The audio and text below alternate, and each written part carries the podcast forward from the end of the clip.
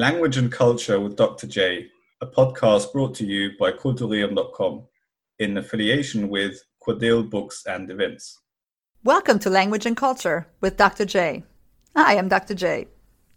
So what is this podcast about? It's about what I know best, languages and culture. I'll be talking to a series of fascinating people, experts and colleagues from the field, prominent guests, students, and some cool people I meet. This episode will focus on language acquisition in children and adolescents. I thought it would be interesting to talk to professionals from the field of education from kindergarten age to high schools. So I approached Senator Rabe. Ties Rabe is the state minister for school and vocational training for the city-state of Hamburg, and he will be the political voice, the official authority on education. But of course, teachers are just as important. And I wanted to make sure that we had teachers from an elementary school, from a high school, as well as a kindergarten. So I went to Hasenweg Elementary School and spoke to Doctor Tatjana Kuhn and Esther Zuro. Doctor Kuhn teaches English. She is a Fachlehrerin für Englisch, which means that she specializes in teaching English. Esther Zuro is Klassenlehrerin, which translates as a homeroom teacher. It's difficult to actually translate. A Klassenlehrerin is the authority for the class. The, the Klassenlehrerin is the one that parents speak to. All the grades go through her, uh, but she doesn't teach every single subject. She teaches, for example, in Esther Zuro's case, she teaches German and social studies and, among others, religion as well. I spoke to Rainer Pieper from the Sophie-Barat-Schule. This is a high school in the center of Hamburg. Rainer Pieper is the coordinator for the senior classes. He is the Leiter der Oberstufe. And again, we have a translation problem. Uh, this means that he is the coordinator for ninth through twelfth grade. But again, we're dealing with a Gymnasium in the German system. So after elementary school, you have the choice between Hauptschule, Realschule, or Gymnasium. And it's, it's, it's, it's a completely different system. The point being that the Gymnasium is thought of as, well, in the British system, it'd be the A levels or secondary school. I guess in the American system, I would compare it to A P classes, advanced placement class classes. Gymnasium is for the students who are a bit more advanced and are likely to go on to college. But without going into uh the intricate details of the German educational system, I wanted to include the little ones as well. So I, I wanted to speak to someone from a kindergarten. And I went to the Kita Kokori, which is a bilingual German-Spanish kindergarten here in Hamburg. And I spoke to Diana Cortes, who's one of the kindergarten teachers. This episode is divided into two parts. The first part will be all the interviews with Senator Rabe, with Doctor Kuhn and Esther Zuro and Rainer Pieper and Diana Cortes from the Kita Kokori. And this part will be completely in German. The second part, if you if you do not speak German, then please skip to the second part, in which I will summarize and discuss what was said.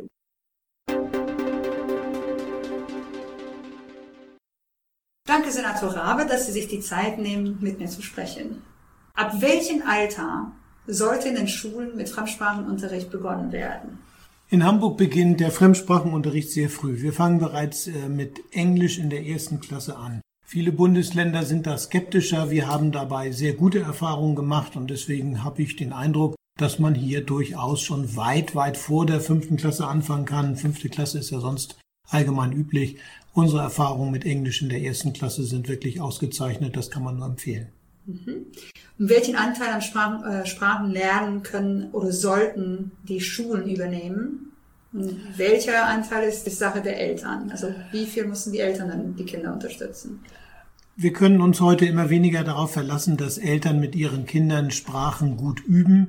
Und wir müssen auch feststellen, dass in vielen Elternhäusern auch die sprachlichen Kompetenzen nicht so entwickelt sind, dass es den Kindern wirklich helfen kann. Deswegen ist die Aufgabe der Schule hier deutlich gewachsen gegenüber früheren Zeiten. Das gilt insbesondere für die deutsche Sprache. Wir haben in Hamburg mit, ich glaube, siebenundzwanzig Prozent aller Familien, in denen nicht Deutsch gesprochen wird, einen außerordentlich hohen Anteil im Bundesvergleich. Und deswegen müssen wir uns hier besonders anstrengen. Ich glaube, Hamburg tut das recht gut. Denn trotz dieser doch eher schwierigen Ausgangslagen haben wir auch in Deutsch in den landesweiten Lernstandsuntersuchungen eigentlich immer ganz akzeptable Ergebnisse. Wie sehen Sie bilingualen Unterricht bzw. bilinguale Schulen? Ich finde, es ist ein wichtiges Angebot in einer großen Stadt wie Hamburg. Es ist auch ein wichtiges Angebot, das auch darauf eingeht, dass die Welt immer mehr vernetzt ist, dass Kinder später als junge Erwachsene und als Erwachsene äh, umgehen müssen mit kultureller Vielfalt, umgehen müssen mit beruflichen Beziehungen weit über die Grenzen einer Stadt oder eines Bundeslandes hinaus. Und es ist auch, glaube ich, die richtige Antwort äh, darauf, dass wir ja auch immer mehr mit Kindern zu tun haben, deren Elternhäuser häufig Wurzeln im Ausland haben. In Hamburg ist das bei der Hälfte aller Schülerinnen und Schüler der Fall, dass mindestens ein Elternteil im Ausland geboren ist. Und ich finde, das ist ein großer Schatz. Es ist keine Last, sondern ein großer Schatz. Und diesen Schatz können wir heben, indem wir beispielsweise Fremdsprachenunterricht, herkunftssprachlichen Unterricht ausbauen und ein Bereich dabei ist äh, der bilinguale Unterricht, der ja deutlich an Auftrieb gewonnen hat. Wir haben in Hamburg, ich glaube, ähm, bilingualen Unterricht in sechs oder sieben verschiedenen Sprachen. Englisch ist sowieso bekannt, Französisch auch, aber wir haben es auch auf äh,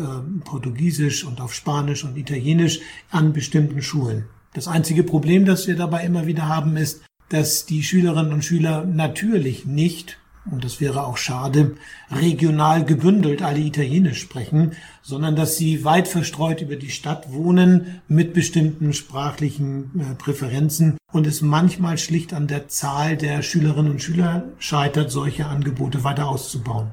Ab welchem Alter ist es sinnvoll, mit einer zweiten Sprache anzufangen? Also wir haben, wir haben auch schon bilingualen Unterricht in Grundschulklassen. Ich habe vor kurzem eine Schule besucht, die äh, tatsächlich schon ab der Grundschulzeit bilingualen Unterricht macht. Und die Kinder haben das so hinreißend gemacht, dass man wirklich nicht sagen kann, dass das irgendwie schadet oder auch anderes Lernen erschwert, sondern es ist offensichtlich ein Alter, wo die Kinder sehr neugierig sind, sehr aufgeschlossen sind und auch noch die spielerische Leichtigkeit haben, die es ja braucht, um sich eine fremde Sprache zu erschließen und ein bisschen wegzukommen vom starren Vokabelbüffeln. Und vor allem Akzent zum Beispiel oder Aussprache kann man solche Dinge viel besser so, so in, in ja. diesem Alter dann aufbauen. Aber was machen wir mit Kindern, die bilingual oder multilingual aufwachsen? Haben Sie schon angesprochen. Sollten die Schulen sich eher auf Deutsch konzentrieren oder zum Beispiel sollte man auch die Heimatsprache weiterentwickeln? Ja, ich sage Ihnen ganz ehrlich, diese sogenannte Alternative hat in der Politik immer wieder für heftigen Streit gesorgt. Und äh, da gibt es die unterschiedlichsten Theorien. Ich finde sie alle abenteuerlich. Da gibt es die Theorie, dass nur Deutsch als Sprache hier, die ja letztlich als Verkehrssprache alle Bildungswege öffnet, weiterführt. Da gibt es die Theorie, dass gesagt wird, man kann statistisch nachweisen, dass Kinder, die die Heimatsprache gut beherrschen, die die Herkunftssprache gut beherrschen, dann auch besser Deutsch lernen. Man müsse also erst die Herkunftssprache lernen. Ich halte das alles für dummes Zeug. Ich sage Ihnen ganz offen, Sprachunterricht hat eine große Bedeutung und ich kann mir ein Nebeneinander gut, gut vorstellen. Wir machen das in Hamburg.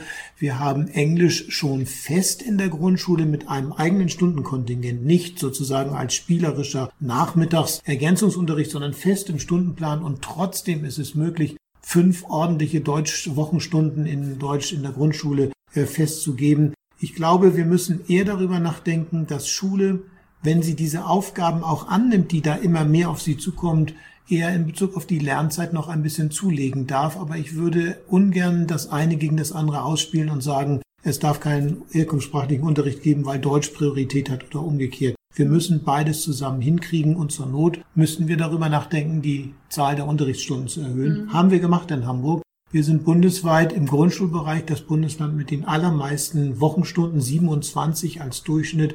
Unser nördliches Nachbarbundesland liegt, glaube ich, bei zweiundzwanzig Wochenstunden. Da wird deutlich, dass da auch was geht. Meine eigenen Kinder sind in der Grundschule, also zwei davon.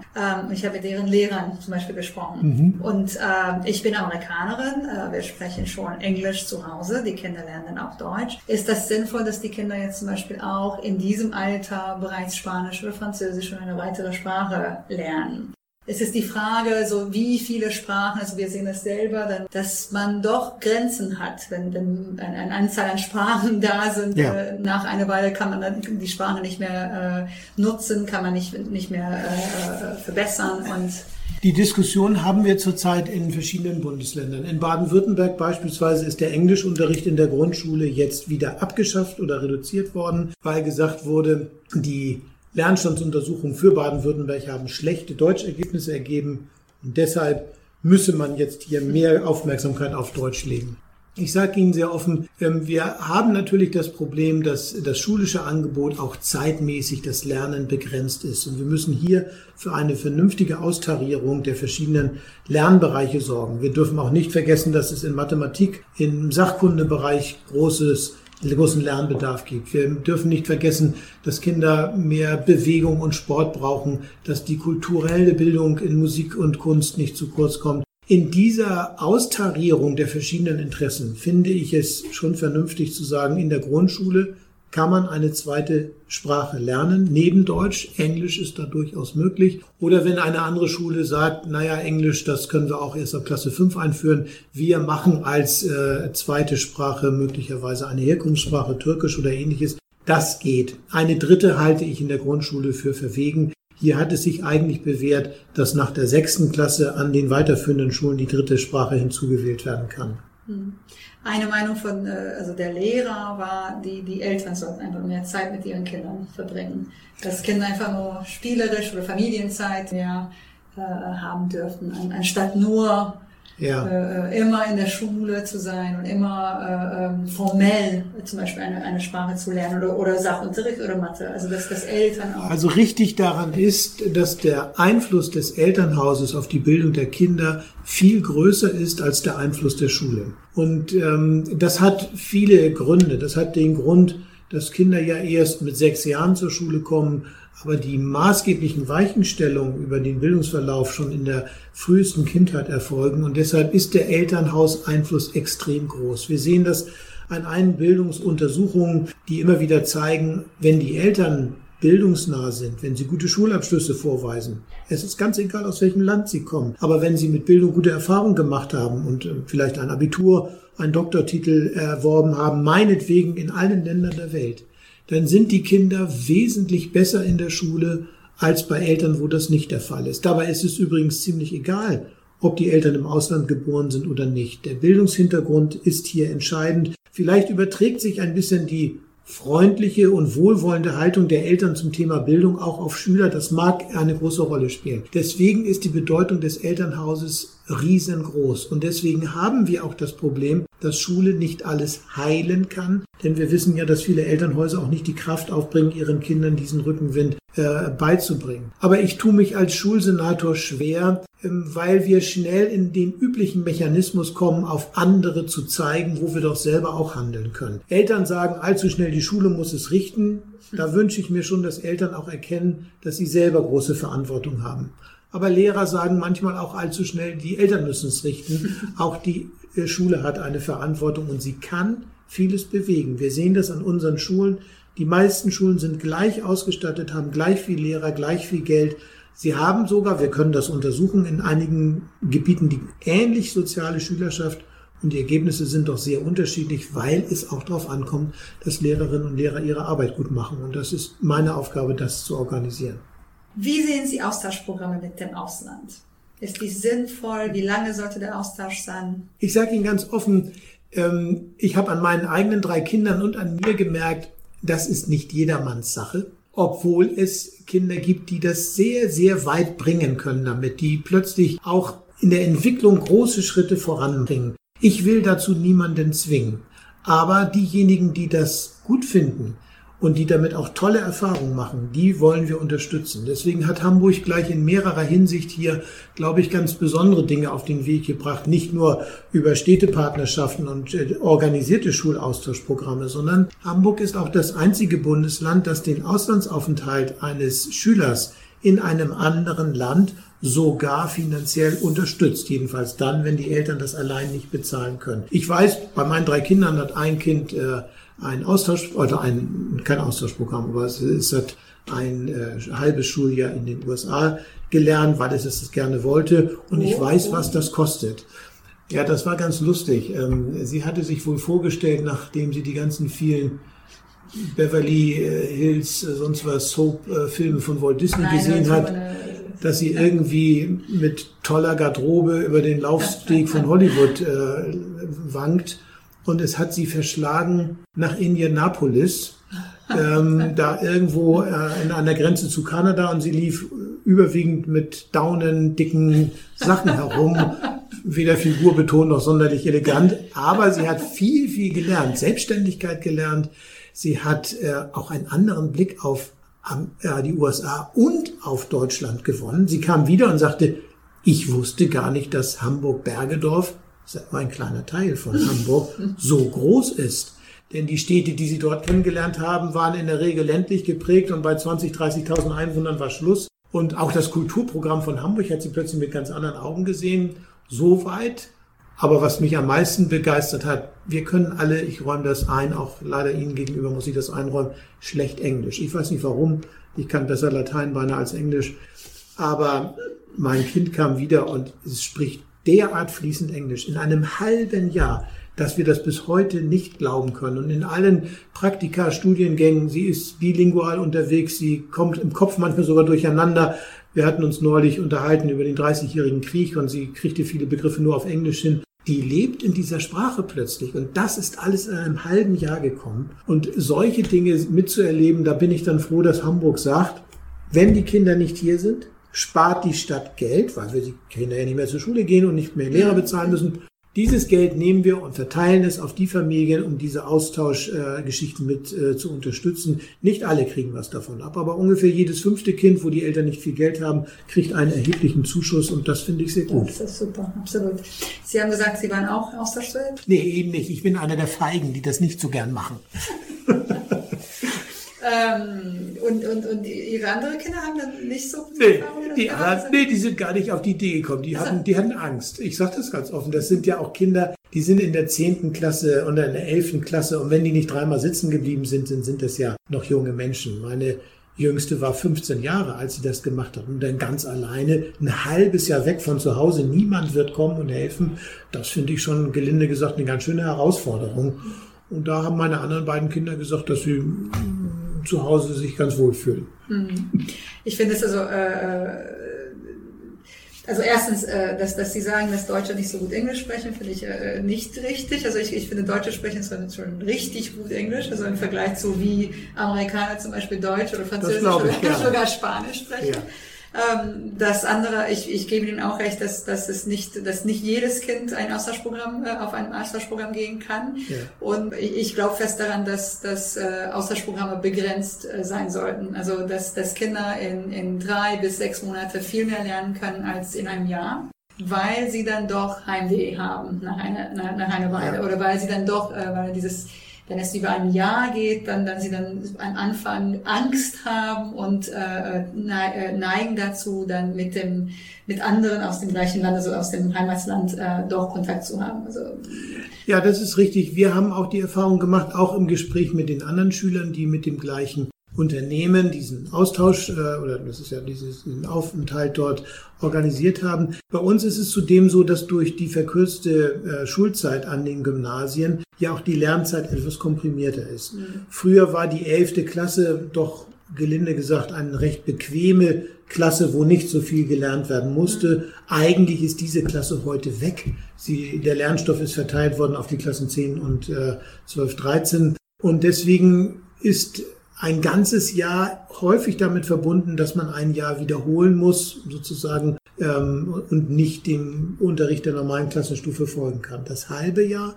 ermöglicht, dass auch der Anschluss in Hamburg besser passt. Und zudem habe ich auch im Gespräch mit meiner Tochter gemerkt, dass die wesentlichen Eckpunkte, die Kultur kennenlernen und, und die, das Lernen kennenlernen, deren Schulsystem auch kennenlernen und die Sprache, im halben Jahr eigentlich äh, so weit vorangeschritten ist, dass das nächste halbe Jahr gar nicht mehr so viel noch bringt. Aber das ist im Moment in Hamburg sehr unterschiedlich, wird es mhm. bewertet. Nachdem anfangs sehr viele Kinder sich für das halbe Jahr entschieden haben, ist das ganze Jahr jetzt wieder auf dem Vormarsch mit einer heimlichen Schleife, weil die Schüler dadurch ein Jahr länger zur Schule gehen. Ach so. Mhm. Wie gut sollte man eine Sprache beherrschen? Ist es besser, eine weitere Sprache perfekt zu sprechen oder mehrere ein wenig? Ja, ich persönlich bin der Meinung, es, man muss ein gewisses Sprachniveau schon erreichen.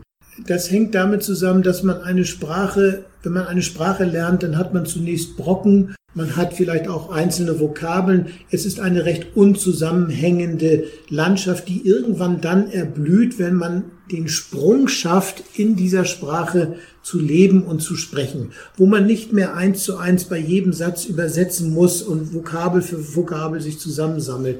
Dieser Sprung muss gelingen. Dazu gehört nicht unbedingt, dass die Rechtschreibung bis zum letzten perfekt sein muss oder dass die Satzstellung immer ganz in Ordnung ist, aber mehr als dieses Radebrechte im Urlaub sich durchwursteln, muss es aus meiner Sicht schon sein, wenn es zumindest den Anspruch hat, in der Schule unterrichtet zu werden. Und das heißt auch bei uns, dass wir sagen, also eine neue Sprache anzufangen lohnt nur, wenn man auch danach noch mindestens drei oder vier Jahre diese Sprache auch wirklich im Unterricht lernen kann.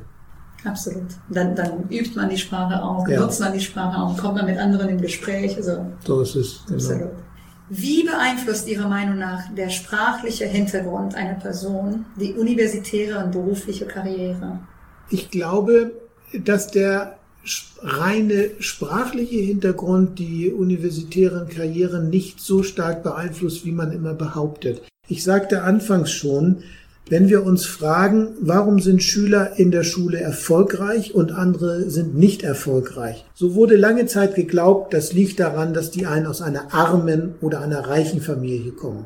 Diese Überzeugung haben Wissenschaftler heute nicht mehr. Es wurde dann lange Zeit behauptet, es liegt daran, dass die Eltern im Ausland geboren sind, dass sie Migrationshintergrund haben. Das würde es den Kindern schwerer oder leichter machen. Wenn man ganz genau hinguckt, ist das auch nicht das zentrale Moment. Das zentrale Moment für den tatsächlichen Erfolg beim Lernen ist, dass die Eltern dem Kind die richtige Haltung gegenüber Lernen und Bildung mitbringen. Das ist der Anfang und das ist sozusagen äh, der, die Wurzel, auf der alles dann auch etwas werden kann. Trotzdem haben Sie recht, wenn es dann in dieses konkrete Studium oder in den konkreten Beruf geht, dann stellen wir fest, dass im Studium viel, viel stärker als früher auch Fremdsprachen gefordert werden. Als ich studiert habe, bin ich durch ein Lehrerstudium komplett durchgelaufen mit Soziologie und allem drum und dran. Ich musste nicht ein einziges Mal das Wort Englisch irgendwie verwenden, auch nur im Buch anlesen. Wenn ich heute das Studium meiner drei Kinder sehe, dann hat Englisch eine tragende Rolle. Und äh, es kann nicht schaden, sogar weitere Sprachen zu beherrschen. Und auch tatsächlich im späteren Berufsleben sind die Sprachen wesentlich wichtiger geworden. Und insofern, das eine ist die grundsätzliche Disposition zur Bildung, die muss stimmen. Aber dann ist Sprache als Handwerkszeug natürlich sehr hilfreich. Welche Ratschläge hätten Sie an unsere Studierenden?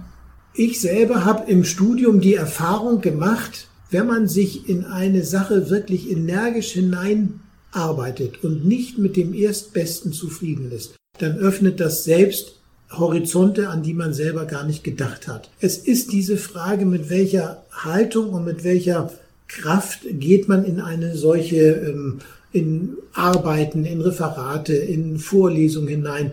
Und für mich war eigentlich die Neugier auf der einen Seite, aber auch ein hoher Selbstanspruch auf der anderen Seite die Grundlage für ein sehr erfolgreiches Studium und auch später einen erfolgreichen Beruf. Sie haben sicherlich recht, wenn Sie sagen, kann auch nicht schaden, wenn man gut Englisch kann und die Mathematiker sagen mir, und da müssen auch die Vektorrechnungen stimmen und so weiter und so weiter.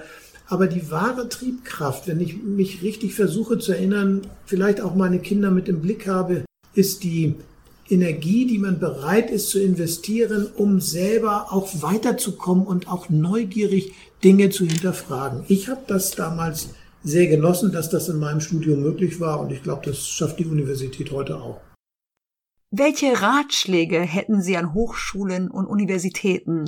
Worauf sollten Sie sich konzentrieren und wie könnten Sie mit den Schulen enger zusammenarbeiten?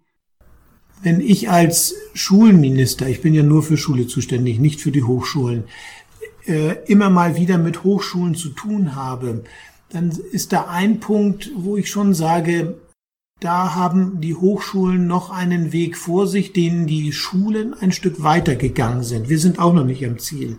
Aber als zweitausend der PISA-Schock die Schulen durchgerüttelt hat hat sich in allen Kultusministerien die Erkenntnis verbreitet, zu sagen, wir, die Schule, sind verantwortlich für den gelungenen Bildungsweg jedes einzelnen Schülers. Und das hatte große Konsequenzen, weil Lehrerinnen und Lehrer bis dahin gesagt haben, na, wer ein bisschen doofer ist, wer das nicht gut lernen kann, der gehört hier nicht her, der muss abgeschult werden, der muss woanders hin, der muss sitzen bleiben, Schulsystem wechseln. Und erstmals kam die Erkenntnis, nein, das geht nicht. Wir als Schulsystem sind verantwortlich, dass jede Bildungskarriere auch gelingt. Sie kann nicht alle jede Bildungskarriere bis zum Abitur führen, aber nach dem Motto, der gehört hier nicht her, das ist häufig eine Haltung gewesen, das darf nicht mehr sein. Und in dem Zuge haben viele Bundesländer dramatische Veränderungen eingeführt. Hamburg hat zum Beispiel das Sitzenbleiben abgeschafft. Das ist nur ein kleines Beispiel dafür, wie sich das dann auswirkte. Auch ähm, ist es mittlerweile verboten, in vielen Fällen zu sagen, der Schüler geht jetzt hier mal raus aus der Klasse, weil er nervt oder weil er schwierig ist, sondern es ist der große Anspruch erhoben worden,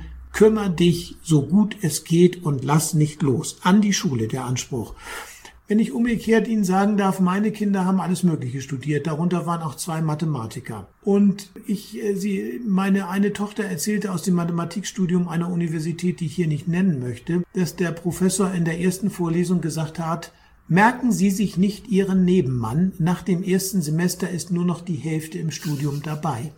Und er sah das auch noch als einen besonderen Ausweis der Qualität seiner Lehre und Unterricht aus. Und ich will Ihnen ganz offen sagen, ich habe nach wie vor ein bisschen den Wunsch, dass die Universitäten energischer sich der Frage annehmen, wie man die hohen Abbrecherquoten verringern kann. Wir wissen die Abbrecherquoten ja nicht mal, während wir im Schulsystem wirklich jeden einzelnen Schüler genau fokussieren. Und wenn da mal einer fehlt, wir hatten neulich einen Suchauftrag, die Schülerin haben wir in Alexandria wiedergefunden, so energisch sind wir da hinterher, weil wir wirklich für jeden Verantwortung übernehmen. Und ich glaube, da müssen die Universitäten vielleicht in einen, einigen Fakultäten zumindest noch ein bisschen energischer vorankommen. Denn nur aus Langeweile und weil sie nichts Besseres wissen, studiert man ja nicht, sondern die Schüler, die da studieren, die wollen ja eigentlich etwas, jedenfalls die allermeisten. Mhm.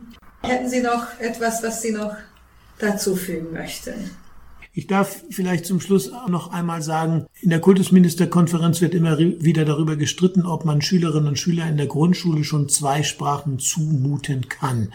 Und ich habe an dem Beispiel Baden-Württemberg ja gezeigt, dass hier auch Bewegungen in Gange sind, die das eher kritisch sehen. Wir in Hamburg haben mit Englisch und Deutsch sozusagen als zwei wichtige Sprachen, Deutsch ja sowieso, gute Erfahrungen gemacht. Und zwar wird es uns immer wieder bescheinigt bei den sogenannten Lernstandsuntersuchungen. Nach den PISA-Untersuchungen haben ähm, die Kultusminister aller sechzehn Bundesländer eigene Untersuchungen in Auftrag gegeben. Die sogenannten I Q B-Studien überprüfen alle fünf Jahre den Lernstand aller Kinder sehr, sehr akribisch. Und das wirklich Überraschende dabei ist, in Englisch ist Hamburg trotz der schwierigen Disposition vieler Schülerinnen und Schüler in einer Metropole, die nicht die gleichen Voraussetzungen haben wie in anderen äh, Ländern. Da sind wir teilweise auf den bundesweit Plätzen drei, zwei, vier ganz, ganz vorne mit dabei. Mhm. Und trotzdem sind wir in Deutsch nicht dort, wo man erwarten sollte. Die Stadtstaaten sind normalerweise immer die letzten drei Plätze der sechzehn Bundesländer. Mhm. Hamburg war immer vierzehn da, sondern wir sind in Deutsch jetzt im Mittelfeld Platz acht, neun, zehn angekommen. Es geht wirklich beides. Es kommt darauf an, dass genug Lernzeit vorhanden ist und dass die Lehrer das gut machen. Aber dass es hier eine Begrenzung gibt, dass nur eine Sprache klappt, das kann man wirklich nach den Hamburger Erfahrungen nicht bestätigen. Und die Lernstandsuntersuchungen geben uns hier recht. Mhm. Also zwei Sprachen auf jeden Fall. Also ich glaube, ja. Ich habe drei Kinder und jeder hat dann Englisch und Deutsch anders gelernt. Und ich glaube, Kinder sind, sind, sind dann unterschiedlich. Mhm. Und, und einige können dann mit der Sprache besser, kommen besser klar und könnten dann bereits eine, eine dritte Sprache äh, erlernen. Andere brauchen etwas mehr Zeit, um mit beiden Sprachen richtig klarzukommen. Oder zum Beispiel unsere Tochter hat dann äh, ähm, sich geweigert, Deutsch zu sprechen, bis sie dann Englisch nicht alles auf Englisch sagen konnte. Sie hat mhm. sich geweigert. Sie wollte dann Konjunktiv und alles auf Englisch erstmal nutzen. Also sie hat sich, sie wollte diese Gedanken erstmal äußern können. Mhm. Ähm, unsere kleinste Tochter aber hat von Anfang an immer gemischt, Englisch und Deutsch gemischt, und sie kommt dann, also fängt jetzt an so zu differenzieren. Ich glaube, dass Kinder halt auch verschiedene Wege haben dann, ja. Also so wie, wie ihr Gehirn dann einfach nur so das alles verarbeitet. Ja. Aber dritte Sprache, Ja, dann bin ich also... Ich sagte glaube, ich ja auch, also genau, erst ab Klasse sieben ist eigentlich vernünftig, können. Vielleicht auch ab Klasse sechs oder vorher ist das ein bisschen viel. Das ist verwirrend. Die müssen ja auch noch mehr lernen, die sollen ja, ich hatte ja schon gesagt, Mathematik und Biologie und all das gehört ja auch mit dazu. Ne? Mhm. Herzlichen Dank, Senator Rabe. Ja, ebenfalls vielen Dank, das hat mich sehr gefreut.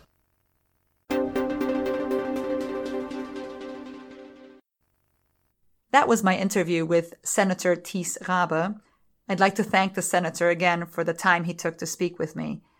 A quick summary in English of some of Senator Rabe's main points. We spoke about the importance of taking the needs of each individual child very seriously, about the importance of parents and schools working together, and of both parents and teachers taking their individual contributions to a child's development seriously. Senator Rabe voiced his support for introducing a second language to children of elementary school age, but he pointed out that other subjects such as math, biology, or social studies should not be neglected. One other topic that we addressed was exchange programs and studying abroad. The general consensus was that young adults should be supported in their efforts to study abroad, and that spending time in a specific country can improve, for example, language skills tremendously, but that studying abroad is not a must for success, and that it's not necessarily for everyone. But that's just a brief summary. Thank you again, Senator Rabe. Let's move on to an interview I conducted with two amazing elementary school teachers from Hasenweg Elementary School, Esther Zuro and Doktor Tatjana Kuhn. Frau Zuro, Frau Doktor Kuhn, Sie unterrichten beide an der Grundschule Hasenweg. Richtig. Frau Zuro, Sie sind Klassenlehrerin, gerade ja. für eine dritte Klasse. Mhm. Genau. Und Frau Doktor Kuhn, Sie sind Fachlehrerin für Mathe und Englisch, mhm. unter anderem. Ja. Und äh, Sie haben beide viel Auslandserfahrung. Frau Doktor Kuhn in England, soweit ich weiß. Und Amerika. Und Amerika auch, beides. Okay. Und Frau, Frau Zuro in Italien. Und auch noch in Frankreich. Ich habe Französisch studiert und war dann zum Beispiel als Au-pair-Mädchen und als Animateur fürs deutsch-französische Jugendwerk. Oh. War ich, äh, also zumindest nach dem Abitur und in der Studienzeit, ganz schön viel tätig. Sehr schön. Könnten Sie uns vielleicht erzählen, wie Sie die Sprachen äh, gelernt haben, wie Sie dann Englisch gelernt haben, wie Sie dann Italienisch, Französisch oder Ihre Erfahrung mit den Ländern oder einfach nur Auslandserfahrung und, und Erfahrung mit Kultur und Sprache? Soll ich starten? Klar. Also letztendlich erstmal in der Schule natürlich. Alle Fremdsprachen, die ich irgendwie beherrsche, bis auf Spanisch und Italienisch, habe ich also Englisch, Französisch in der Schule gelernt, auch im Gymnasium. In der Grundschule gab es das damals noch nicht. Und ich muss sagen, ich habe in der Schule nur die Grammatik gelernt und bin dann schon ganz früh mit E F-Sprachreisen, zum Beispiel nach England und auch nach Frankreich, war da in Familien in den Sommerferien und habe dann vormittags immer so drei, vier Stunden Englisch gehabt oder Französisch auch. Später dann, ähm, als ich mir entschied, Französisch zu studieren, bin ich... Ähm, als Au-pair-Mädchen nach Frankreich gegangen und im Studium habe ich mir dann meinen Urlaub und mein Geld eben als Animateur verdient. Sehr schön. Und dann habe ich nach dem ersten Staatsexamen keine Stelle gefunden. Daraufhin habe ich nochmal auch wieder in so Art äh, Auslandsreisen mit Unterricht äh, Spanisch und Italienisch gelernt. Da war ich dann immer so, es war mehr so Erwachsenenbildung. Ja. Und, und wie fanden Sie das, also so erstmal mit Grammatik anzufangen? Finden Sie das effektiver oder, oder eher diese Erfahrungen zu haben? Nein, ich, ich finde es immer schön, wenn man die Sprache auch so ein bisschen sich äh, erklären kann. Das macht mir das Lernen schon leichter, aber ich finde, das Sprechen an sich kam jedenfalls zu meiner Zeit viel zu kurz in der Schule. Viel, viel zu kurz. Mhm. Also dieses Spielerische auch mit Singen und... Was sie viel machen. Ja, was jetzt, ne, was genau, was Frau Kuhn viel macht und was jetzt heute so angesagt ist im Sprachenunterricht, das finde ich schon sehr wichtig und äh, hilfreich. Also Sprechen wurde quasi, war nicht so wichtig damals. Mhm. Mhm. Das, das höre ich, ja, ja, das ne? ist ja so. Ja. Man hat mit der Grammatik angefangen und dann vielleicht ein bisschen drauf an, äh, genau. aufgebaut oder? In der Oberstufe wurde dann so ein bisschen, ich habe das ja auch als Leistungskurs dann gehabt, aber in der Mittelstufe, ne. Und dann eben dadurch, dass ich viel im, im Land dann war, mhm. eigentlich dann durch Eigeninitiative kam mhm. das dann, ne. Mhm. Ja. Ähm, also ich sehe es ein bisschen anders, erstmal meine Erfahrung. Ich habe auch in der Schule ganz normal Englisch und Französisch gelernt. Ähm, ich Vielleicht, weil ich einen Tick jünger bin, aber ähm, ich gar kein. Äh, äh, also ich habe schon das Gefühl gehabt, dass ich viel in der Schule gesprochen habe und eher nicht so viel Grammatik hatte. Aber ich war auch in, mit E F, wenn du es gerade sagst, ich habe genau. total vergessen. Da ja. war ich auch auf irgendwelchen Sprachreisen in England. Ich bin als ähm, Austausch. Wir sind in der Schule, also das ist kein Problem.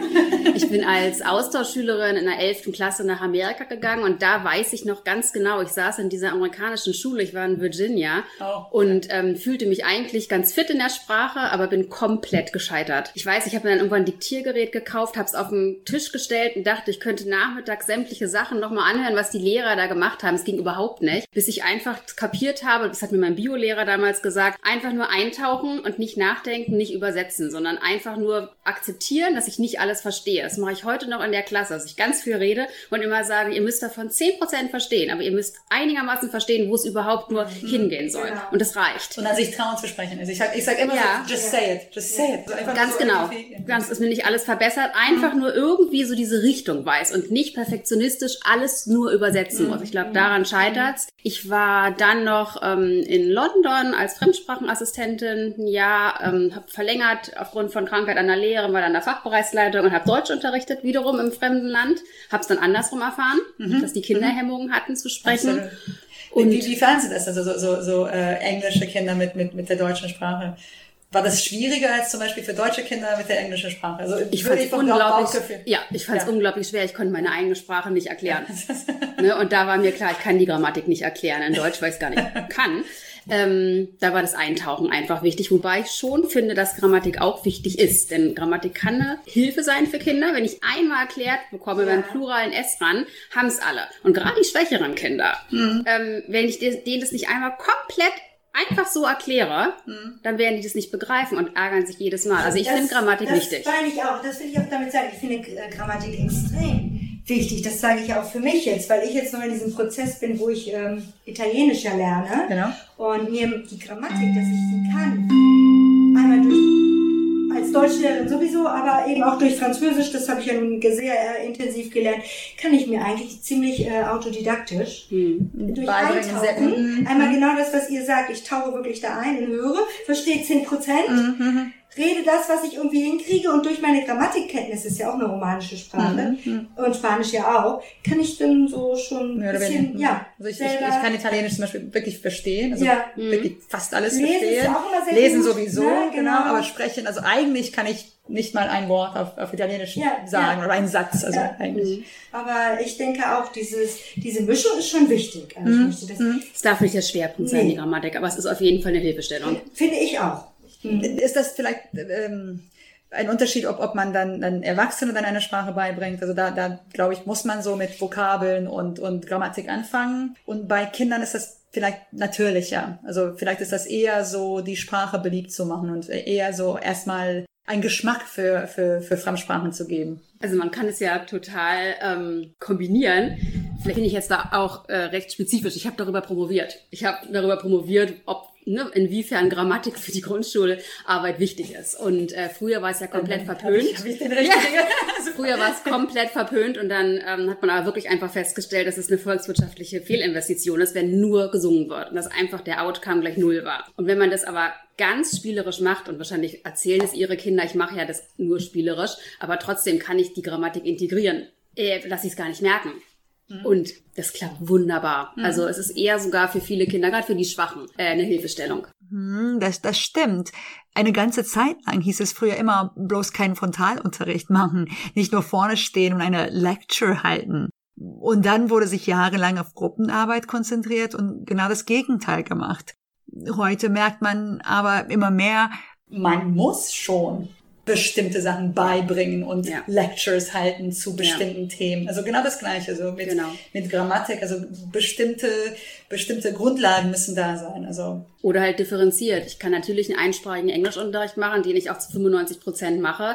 Aber wenn es um eine Spielregel geht und ich merke, die Allerschwächsten verstehen wirklich das überhaupt nicht, obwohl wir es fünfmal auf Englisch gesagt haben und wiederholt haben, mhm. dann darf das ein Kind auf Deutsch dem erklären. Warum denn nicht? Mhm. Denn dann kann es erst Absolut. Englisch anwenden. Ne? Also nichts... Äh, Und das ist trotzdem keine Übersetzung. Nö. Es ist nicht, dass ich jetzt äh, ähm, genau Wörter spezifisch und no. übersetze, sondern eine Erklärung. Genau. Aber das ist eine Frage. So, welche äh, äh, in, in welchem Alter sollte man eine Fremdsprache einführen? Also Sie haben bestimmt auch Kinder, die dann mehrsprachig sind oder Kinder, die dann zu Hause eine andere Sprache mhm. sprechen. Ja. Wie Wie finden Sie, lernen diese Kinder, die dann bilingual äh, groß werden, lernen sie anders, finden, merken sie Unterschiede oder? Also ich denke mal, wenn die Familien von Anfang an in Deutschland sind, wo dann ein Elternteil Native Speaker ist, würde ich sagen, ist es äh, gut wie gar kein Unterschied, behaupte ich jetzt mal so. Aber wenn vielleicht die Kinder später gekommen sind und dann auch noch Deutsch lernen müssen erstmal, dann könnte es schon schwierig werden, erstmal überhaupt dem Ganzen folgen zu können. Und es ist manchmal allerdings so, dass bei Kindern, wo zu Hause wirklich nur, wir haben ja hier eine in der Klasse hier, die mhm. zu Hause nur Chinesisch sprechen, mhm. nur, und dem Mädchen fehlt ein bisschen der Wortschatz, mhm. der umfangreiche, abwechslungsreiche mhm. Wortschatz, das muss man wirklich sagen. Aber wo zu Hause beide Sprachen mehr oder weniger gleichberechtigt sind, würde ich sagen... Ich glaube, es ist immer unterschiedlich, oder? Also so zum Beispiel bei uns, ähm, wir sprechen Englisch zu Hause, also wir, wir sprechen wirklich nur Englisch, mhm. weil mein, mein Mann spricht perfekt Englisch. Ähm, und wir sprechen mit den Kindern nur Englisch. Und wir merken, dass das, also zum Beispiel unsere Kleinste hat immer noch ein bisschen Schwierigkeiten, sofort beide Sprachen richtig zu sprechen. Aber ich glaube, die beiden anderen so sind auf dem Niveau, wo sie dann beide Sprachen sagen. Und es ist trotzdem nicht langweilig für die Kinder. Denn äh, in Englisch, klar, es ist eine Hilfe, ne? Adam hilft dann einfach ganz viel im Unterricht, aber trotzdem kann er ja auch noch die Schreibweise lernen oder ja. irgendwas anderes. Also mhm. ihm ist nicht langweilig. Meine Kinder sind bilingual. Genau, sie, sie sprechen auch Englisch ich zu Hause. Ich nicht, weil okay. ich deutschsprachig ja wirklich bin. Ich spreche nur Deutsch und mein Mann spricht nur Englisch okay. mit ihnen. Und die äh, wiederum haben trotzdem noch Schwierigkeiten im Englischunterricht, weil die einfach so verwurzelt sind mit ihrer deutschen Sprache, mhm. dass sie in Englisch, im Englischunterricht jetzt keine Einsen schreiben. Mhm. Wo ich mal denke, warum eigentlich nicht? Ja, ja, ja. ne? Aber ähm, das sehen die nicht als ihre Hauptsprache an, als ihre das Muttersprache. Ist, ich glaube, es ist auch ein, ein, eine äh, Frage, wie, wie die Kinder das, das am besten lernen oder wie sie dann damit umgehen. Also, also, ja, das ist äh, wirklich völlig unterschiedlich, mhm. finde ich. Äh, muss ich sagen. Mhm. Sie haben gerade gesagt, dass Sie dann, Ihr Mann dann äh, mit den Kindern äh, äh, Englisch spricht. Mhm. Machen Sie das dann personenbezogen? Also was halten Sie dann von den unterschiedlichen Theorien? Es gibt dann die Theorie, dass man äh, personenbezogen eine Sprache dann äh, zum Beispiel in Englisch, genau. dass, dass er dann immer in jeder Situation, was wir dann zum Beispiel machen, ist äh, situationsbedingt, dass mhm. wir haben englische Situationen und deutsche Situationen. Okay. Also, also zum Beispiel für uns war das wichtig, dass wenn uns deutsche Freunde besuchen, dass wir nicht mit den Kindern Englisch sprechen, ja. sondern also das ist dann eine deutsche Situation. Wenn Gäste da sind, dann sprechen wir alle Deutsch. Mhm. Wenn wir einkaufen das gehen, sprechen wir Deutsch. Aber zu Hause sprechen wir Englisch. Wenn mein Mann alleine ist mit den Kindern, dann spricht er Deutsch. Aber es ist ganz, ganz interessant. Ich komme dann zum Beispiel in die Küche rein. Alle fangen an, Englisch zu sprechen. Ich verlasse den Raum und sie wechseln mitten im Satz dann wieder äh, ins, ins Deutsche. Also, was halten Sie dann von, von den beiden? Ich habe das früher so gelernt, dass es personenbezogen sein soll und dass es zu diesem Code-Switching kommt und dass man halt irgendwie sonst Grammatik und so wird verwechselt oder mhm. Wortschatz und dass man das personenbezogen machen soll. Deshalb ist es bei uns so, mein Mann spricht Englisch mit ihnen, meine Kinder antworten aber Deutsch. Ah, okay. okay. Also ähm, ganz selten. Der Kleine antwortet am meisten Englisch und die beiden Großen haben das noch nie gemacht und wir lassen es aber auch. Also wir wollten es nicht als Zwang machen. Ja, also bei mir zu Hause, also ich wollte Sie jetzt also mhm. noch ein paar Fragen, einige Fragen stellen. Äh, bei mir zu Hause, ich, ich bin eigentlich Ungarin, also meine Eltern sind Ungarn, mhm. aber ich bin in den Staaten groß geworden. Mhm. Also ich habe versucht, auf, äh, auf Englisch zu antworten. Mhm. Da gab es einfach nur keine, keine Antwort von meinen Eltern. Ja. Also das war keine Option, no Option. Also äh, bei mir war das so äh, gezwungenermaßen, ja. so, so musste ich dann, dann, dann Ungarisch sprechen, was ich jetzt nicht bereue. Also mhm. so, dadurch habe ich dann auch die ungarische Sprache behalten. Also mhm. weil ich habe das versucht als Teenager, ich ja. habe dann versucht, mal auf Englisch zu, zu antworten ja. und äh, da kam keine, keine, keine Antwort von meinen Eltern. Also in welchem Alter sollte man eine Sprache dann im, im, im, in der Schule dann einführen? Wie, wie Ihrer Meinung nach? Also, also ich meine, ich finde das schon gut mit der ersten Klasse jetzt, also gerade Englisch, ne? Weil das ja auch nur eine Sprache ist, die ja auch unglaublich mit vielen, vielen Vokabeln mittlerweile in unseren Alltag integriert mhm. ist, wo man ja auch schon so ein bisschen mit starten kann. Lieder sowieso. Wir hören ja auch im Radio, wie viele Kinder singen hier englische Texte und wissen ja. gar nicht so recht, was es bedeutet. Falsch oder genau. Gefällt ihnen aber und ist doch, also ich denke, die erste Klasse finde ich hm, wunderbar. Ja. Also ich habe bei meiner Tochter im Kindergarten erlebt, da hatten sie auch so einen Kursus, aber einmal die Woche ist natürlich auch ein bisschen zu wenig. Ja. Das war irgendwie gut, hat nicht viel gebracht. Aber jetzt finde ich es gut, ja, dass hier im Moment in Hamburg läuft. Ja. Mhm. Sehen Sie dann Vorteile zu bilinguale Schulen, wo man wirklich dann mehrere äh, Fächer dann in, auf Englisch zum Beispiel hat?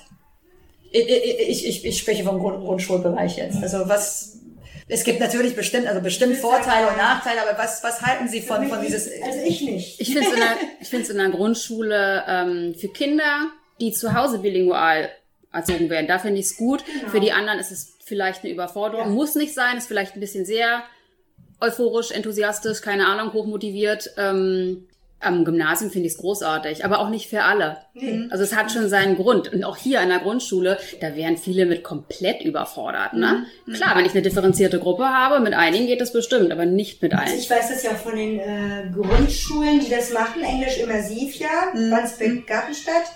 Und die, die wählen wirklich die Kinder ganz genau. gezielt aus. Und das sind natürlich die Sahneklassen, die möchte genau. jeder Kollege haben. Genau. Und die, wo man weiß, die sind, wie du richtig sagst, ne, die kommen natürlich in die äh, normalen Klassen. Ne? Also ja. Das ist schon. Das ist ja auch zu deren Wohl. Ja. Die fühlen sich ja sonst unwohl. Und das ja. ist ja am Gymnasium auch so. Ne? Ja. Jetzt hier nebenan, das ist ja genau alles in Abklasse sieben und dann wird ja genau von den Zeugniskonferenzen, von den Lehrern und so weiter wirklich vorgeschlagen, was viele Eltern nervt. Weil die ihre Kinder vorschlagen möchten, aber es gibt einfach gewisse Kriterien. Genau.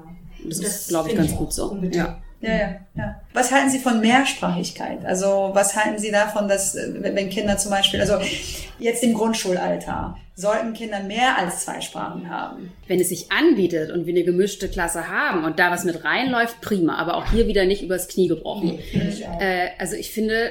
Die haben damit zu tun, Englisch zu lernen und Deutsch zu lernen und Sachkunde. Das wird bei so vielen Sachen ähm, gekürzt. Also es wird ja kaum noch, gar kein Werkunterricht mehr angeboten. Viel weniger Kunst, alles mit den Händen. Keine Handwerksstunden ja. mehr oder irgendwie so. Und nur krampfhaft für auch keine Mehrsprachigkeit. Viel gekocht und so. Ja, ne? Das ist alles weg. Und oh, das finde ich auch. Also das finde ich sehr wichtig. Das gerade dieses Sachen, also Feinmotorische, das ist so das ja ganz, weg.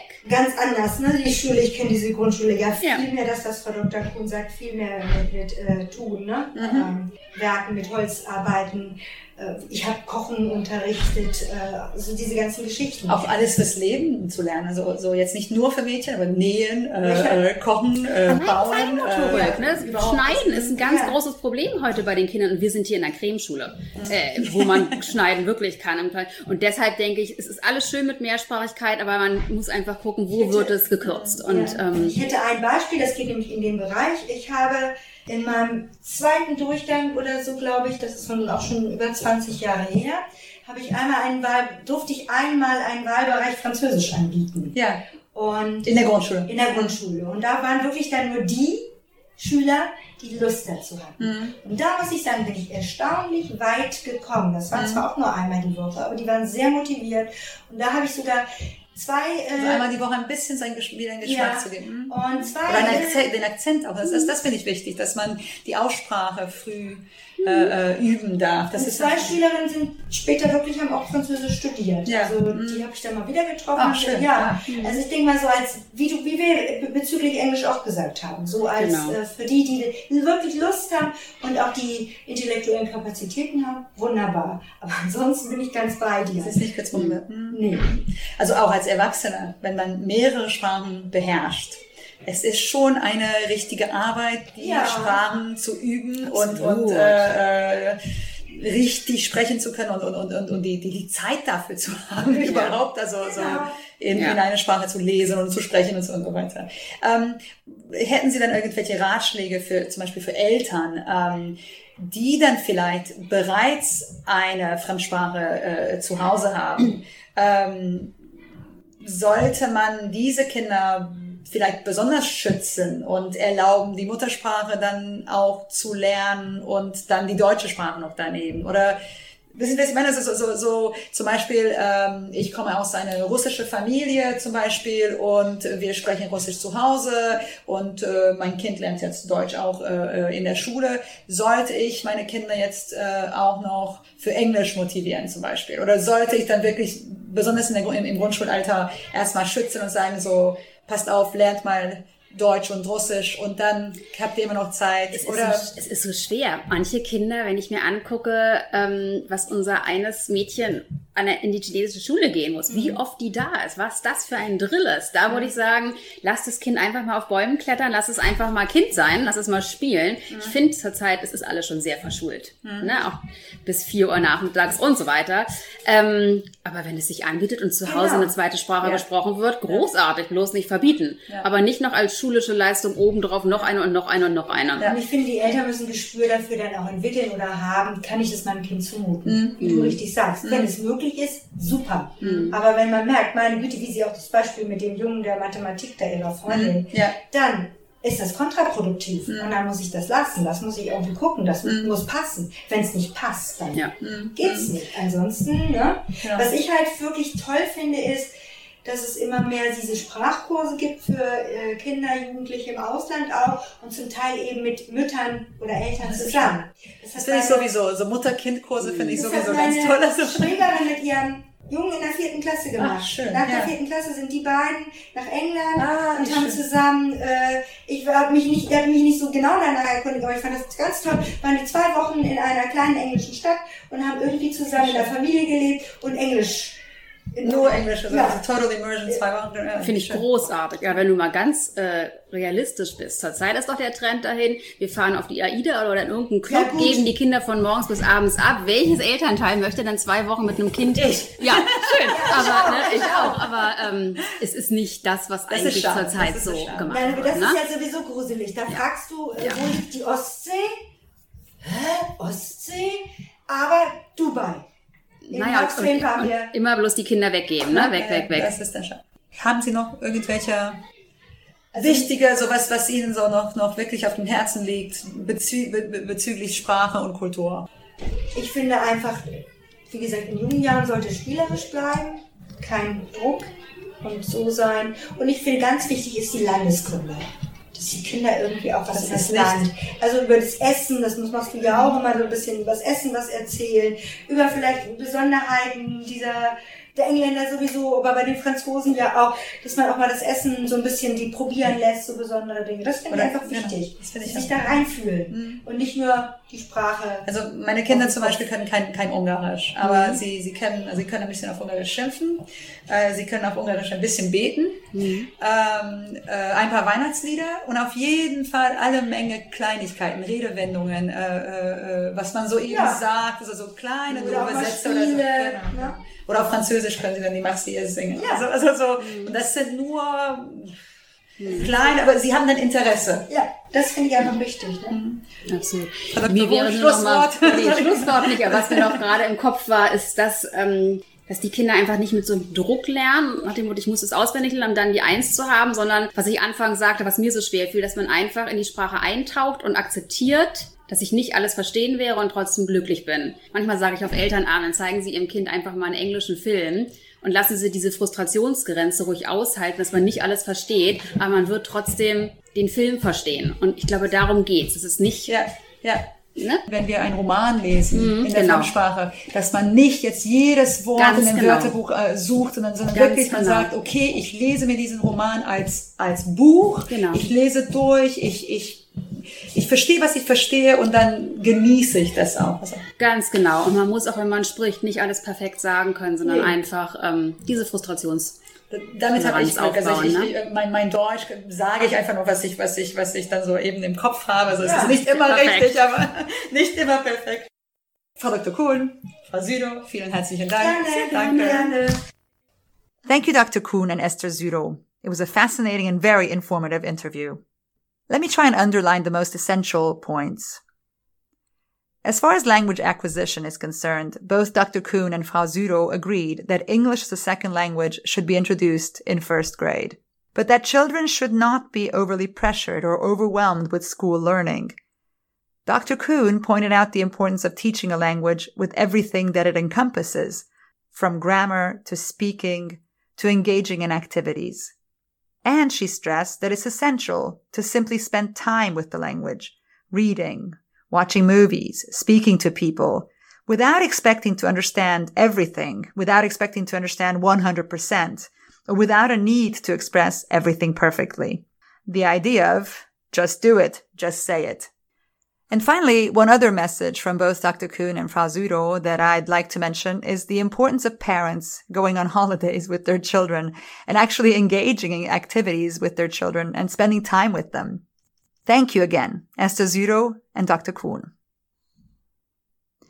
We're going to play a few segments from Doctor Kuhn's English class for you now, and then we'll go right into my interview with Rainer Pieper from the Sophie-Barat-Schule. Good morning, class three D. Good morning, Missus Kuhn. Heute Besuch? Give me five colors. Yellow. Purple. Blue. Red. Very good.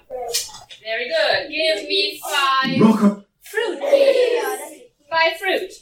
Apple. Mm-hmm. Um, yep. Uh, plum. Yep. Very good. Peach. Pineapple. Very good. Give me five things in the classroom, please. Table. Uh-huh. And... Kids. Yes. Chair. Very good. School bag. Very good. Um, kids. You've had that? Computer. Okay, very good. And last thing, give me five things in the house, or rooms in the house. Bedroom. Yes. Bathroom. Very good. And... Oh, house. Oh, yes. Uh-huh. Living room. Yes, very good. And last one. Kitchen. Very good, okay. We have ten minutes. No, two minutes and ten questions. Two minutes. Nah. Good idea. Have you got a question in your head? Yeah. Yeah. Ready? Yeah.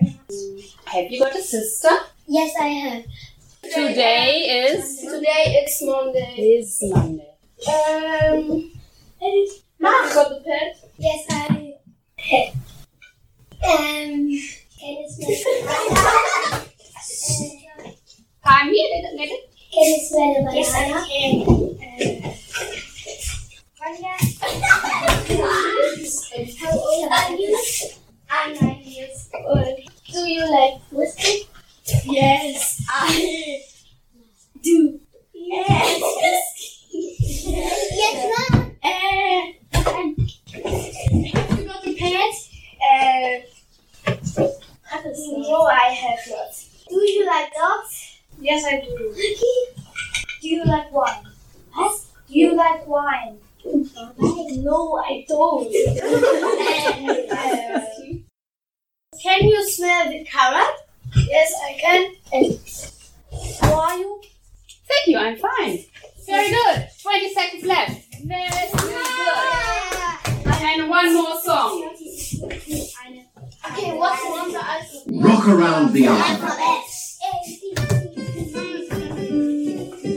Come on, children, sing around. Come on, children, sing around. Come on, children, sing around. This is the song on A, B, C. A, B, C, D, E.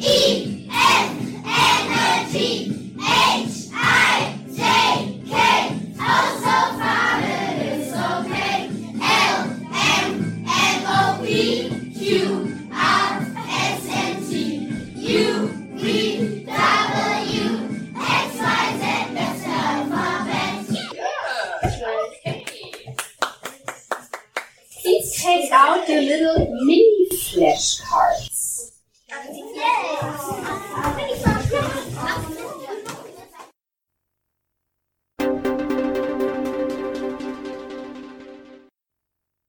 Ich bin Rainer Pieper, achtundfünfzig Jahre alt, seit fast zwanzig Jahren an der Sophie-Barat-Schule hier in Hamburg tätig, seit dreizehn Jahren Abteilungsleiter Oberstufe und schleuse so jährlich etwa hundertzwanzig bis hundertdreißig Schüler durchs Abitur.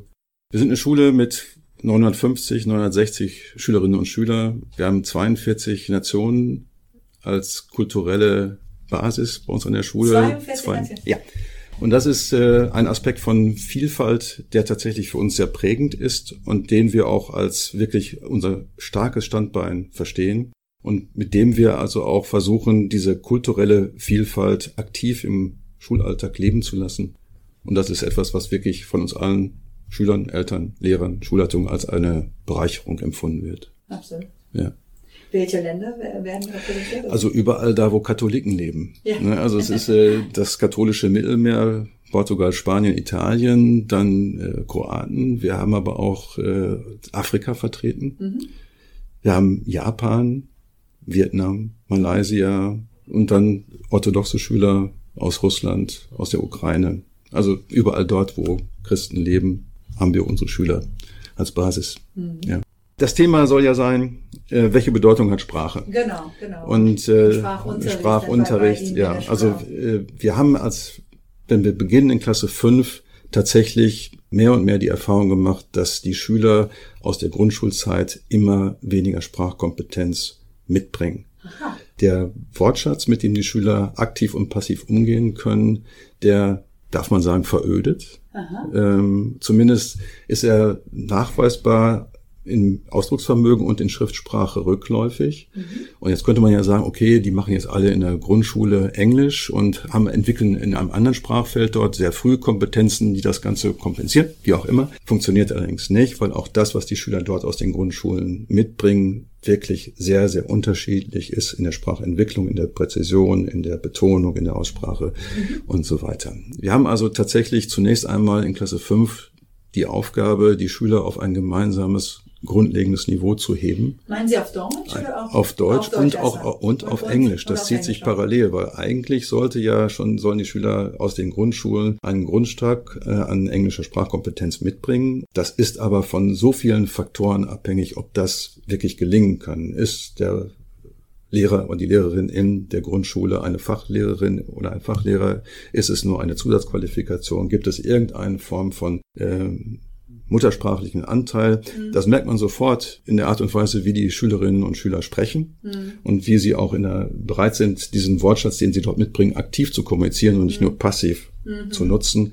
Und hier sind wirklich die, die Unterschiede sehr, sehr groß. Und eigentlich ist die, die Frage, wie geht man mit diesem nicht wünschenswert ausgebauten Sprachkatalog um?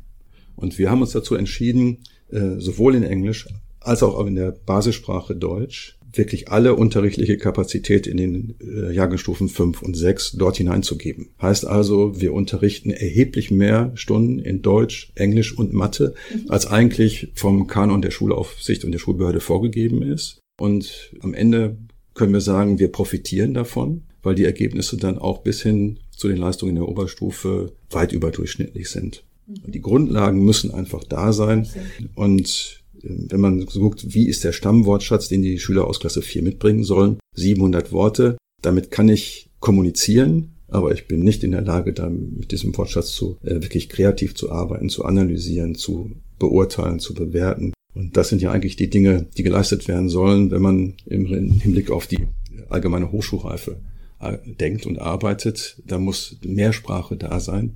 siebenhundert Worte reichen nicht aus, eintausendfünfhundert Worte englischer Grundwortschatz. Auch damit kann ich vielleicht eine politische Diskussion in England oder in den U S A führen, aber eigentlich nicht so, wie wir uns das in der Ausdifferenziertheit und der Präzision eigentlich wünschen. Mhm. Und deshalb muss da mehr hineingegeben werden und auch mehr verlangt werden. Das ist natürlich, wenn ich jetzt sage, zweiundvierzig Nationen bei uns an der Schule, davon sind natürlich etliche Schüler nicht muttersprachlich. Mhm. Da ist Deutsch die zweite, teilweise die dritte Sprache, wenn zu Hause Portugiesisch, Spanisch gesprochen wird, Französisch, was auch immer. Insofern haben die Schüler da einerseits einen Fundus, den sie mitbringen, an, an Vielfalt und Varianz, aber sie haben es natürlich in Bezug auf das, was sie an Basis lernen sollen, einfach zusätzlich Dinge zu leisten. Und wie, wie gehen Sie damit um? Also wir geben mehr Unterricht äh, hinein in die Kernfächer, in die Hauptfächer, als wir eigentlich müssten, damit äh, die die Basis da ist. Und wir, wir ziehen es auch bis Klasse zehn durch. In der Oberstufe ist ja das ganze Stundenkontingent so festgezurrt, dass wir keinerlei eigene Entscheidungskompetenz mehr haben. Brauchen wir aber auch da nicht, weil da sind die Grundlagen dann in der Regel so, dass man sagt, wir sind sicher, wir stehen auf sprachlich guten und soliden Boden. Mhm. Das andere ist, dass wir versuchen, Schüler, die ein überdurchschnittliches Interesse an Sprache haben oder eben ein besonderes Talent haben, dann durch bilinguale Angebote oder äh, Zusatzangebote im Nachmittagsunterricht dort entsprechend zu fördern und ihnen weitere Freiräume zu ermöglichen, sich sprachlich auszudrücken. Sind ja. das viele? Ähm, wir haben, äh, wir sind eine vierzügige Schule und wir haben immer eine Klasse mit einem fremdsprachlichen Schwerpunkt und die gehen dann tatsächlich mit sechs Stunden Englisch. Englisch, Englisch ja, Englisch gehen die da durch. Und das ist tatsächlich äh, interessant zu beobachten, dass die schon sehr, sehr früh, wann immer sie es sprachlich hinkriegen, dann auch mit ihren Fachlehrern Englisch und wenn es der Klassenlehrer und die Klassenlehrerin ist, dann auch im, im tagtäglichen Umgang versuchen, möglichst viel auf Englisch zu machen. Mhm. Und das funktioniert. Ist natürlich nur Konversationsenglisch, ist jetzt kein äh, vorwissenschaftliches Englisch der Analyse, aber äh, Kommunikationsfähigkeit ist ja eine Dimension und wenn die erstmal da ist, äh, ja, genau, wenn die erstmal da ist, dann können wir auf der Grundlage vernünftig weiterarbeiten. Mhm, ja. Absolut. Und dann der Schüler selber so kann, kann, ja. kann wesentlich schneller weiterkommen, also, also ja. dann die Kommunikation. Das beobachte ich bei Studierenden sehr oft. Die Studierenden können, können oft hervorragend lesen, meistens gut schreiben. Wo sie, wo sie dann mehr Probleme haben, ist in der Kommunikation, in der mündlichen Kommunikation. Also das, das ist interessant. Schon, schon. Da sind so viele Hemmungen, da sind so viele äh, Schwierigkeiten. Äh, ähm, da würde ich das tatsächlich bei uns an der Schule genau andersrum sehen. Ja. Wir haben viele Schüler, die nahezu fließend und auch einigermaßen idiomatisch sauber Englisch zumindest beherrschen, äh, gerade auch die Schüler, die im Ausland waren und daraus im Prinzip den Rückschluss leisten, dass sie auch in Englisch gute Noten in der Oberstufe mhm. bekommen müssen, mhm. weil sie ja so gut Englisch kommunizieren können, aber dass da diese eigentliche Ebene der der Textanalyse, des kreativen Umgangs mit der Sprache und dem, dem Sachverhalt noch gar nicht abgedeckt ist, das blenden sie dann aus. Mhm. Also es ist eher auch der Fall mit, mit, mit, mit Französisch und Spanisch. Ah, ja. Wo sie dann zum Beispiel Grammatik, auf, äh, französische Grammatik äh, super beherrschen, sind aber äh, tatsächlich in der Kommunikation nicht so, nicht so, nicht so weit. Häufig. Ja, ich glaube, der Trend geht sowieso dahin, dass die zweite und dritte Fremdsprache ähm, nicht mehr den Stellenwert bekommt, den sie vielleicht vor zehn oder fünfzehn Jahren auch in der Zeit, als es noch Grund- und Leistungskurse mhm. gab, hat. Das ist, glaube ich, an vielen Schulen zu beobachten. Wann, wann wird dann äh, die, die dritte Sprache quasi dann dazugefügt? Äh, das ist bei uns die, die in Klasse, die, die zweite Fremdsprache bei uns in Klasse sechs. Und dann für diejenigen, die es dann wollen, dann ab Klasse äh, acht nochmal Italienisch und dann ab Klasse zehn, für die, die Französisch gehabt haben, nochmal im Umkehrschluss Latein und umgekehrt und dann als neu aufgenommene Fremdsprache Spanisch, was sehr populär ist. Aber dann natürlich bis zum, bis zum Abitur nur noch insgesamt drei Jahre unterrichtet werden kann. Und dann sind mit vier Stunden pro Woche drei Jahre lang der Lernerfolg ist äh, erfreulich, aber äh, überschaubar im Hinblick auf sagen wir, jetzt wirklich Analysefähigkeit von anspruchsvollen sprachlichen Texten. Mhm. Aber wie viele Sprachen haben dann die Kinder? Also, also im Normalfall haben sie, die Schüler haben immer zwei, zwei also Fremdsprachen, Englisch, äh, also, nee, sie haben immer zwei Fremdsprachen. Englisch und Französisch oder Englisch und Latein. Okay. Und dann diejenigen, die sich dort in, in den eigenen Schwerpunkt setzen wollen, noch zusätzlich in der Regel Spanisch. Dass Schüler tatsächlich mit Französisch als zweiter Fremdsprache beginnen und dann in Klasse zehn noch Latein wählen oder umgekehrt. Das gibt's, glaube ich, gar nicht mehr. Also ich habe das jetzt in den letzten dreizehn Jahren nicht ein einziges Mal erlebt. Und wie ist das mit Schülern, die dann äh, von, von zu Hause aus bereits Spanisch oder Portugiesisch mhm. sprechen oder Französisch sprechen? Ne, wählen Sie denn Französisch als zweite Fremdsprache? Mm. Ja. ja. Weil Sie auch die Sprache dann schreiben und also so, Sie, Sie haben dann so die Sprache von, von zu Hause, aber... Ja. Also es ist hauptsächlich dann das Interesse der Eltern, okay. die sagen, okay, mein Kind spricht Französisch und ich möchte auch, dass es dann wirklich die Verschriftlichung und die Grammatik lernt. Mhm. Das, ich glaube, das ist das Hauptmotiv. Das Gleiche gilt natürlich dann, wenn man in Klasse zehn dann nochmal Spanisch dazu wählen kann. Unsere Portugiesen, die Spanier oder diejenigen, die gut Französisch konnten, äh, einfach als romanische Sprache ist es relativ einfach zu lernen. Ja. Das ist dann sehr populär und gerade unsere Muttersprachler nehmen natürlich dann eigentlich auch ein Fach neu als Fach auf, weil sie wissen, ihr Lernaufwand in Bezug auf Vokabeln und Grammatik ist, ist überschaubar und sie haben eine Chance auf gute Noten und das ist ja auch legitim, mhm. völlig in Ordnung. Und andere Schüler zum Beispiel, so äh, russische Schüler oder, oder Schüler mit, mit noch einer weiteren Sprache, mhm. ist das dann schwierig, äh, vier Sprachen ja. bereits ja. Zu, zu beherrschen? Und, und, ja. Ja. Also das ist dann der klassische, der klassische Fall, äh, mathematische Neigung, die zweite Fremdsprache wird gemacht bis Klasse zehn, da wird sie abgewählt und dann geht man ins Physikprofil und dann okay. war's das. ja, so es ist... Ja. Ähm, Man darf da ja nicht immer so in, in Kategorien von Klischees nee. denken, aber ähm, man trifft dann immer wieder auf diese Kla- Typen, die diesem Klischee in welcher Form auch immer entsprechen. Ja. Ja. Und was würden Sie dann empfehlen? Also wie, welche, welche Richtlinien sollte man als, als Eltern äh, nutzen, um, um die, die Kinder zu, zu beraten? Kinder, sage ich die ganze Zeit, die Schüler ja, ja. zu beraten. Also ist ja die Frage, was erwartet man von der Fremdsprache? Will man Kommunikationsfähigkeit mhm. als oberstes Ziel, dann kann, könnte man ja eigentlich sagen, je mehr, desto besser. Und ich glaube auch, dass es Schüler gibt, denen das Lernen von Fremdsprachen intuitiv leicht fällt und dann sollen sie es machen.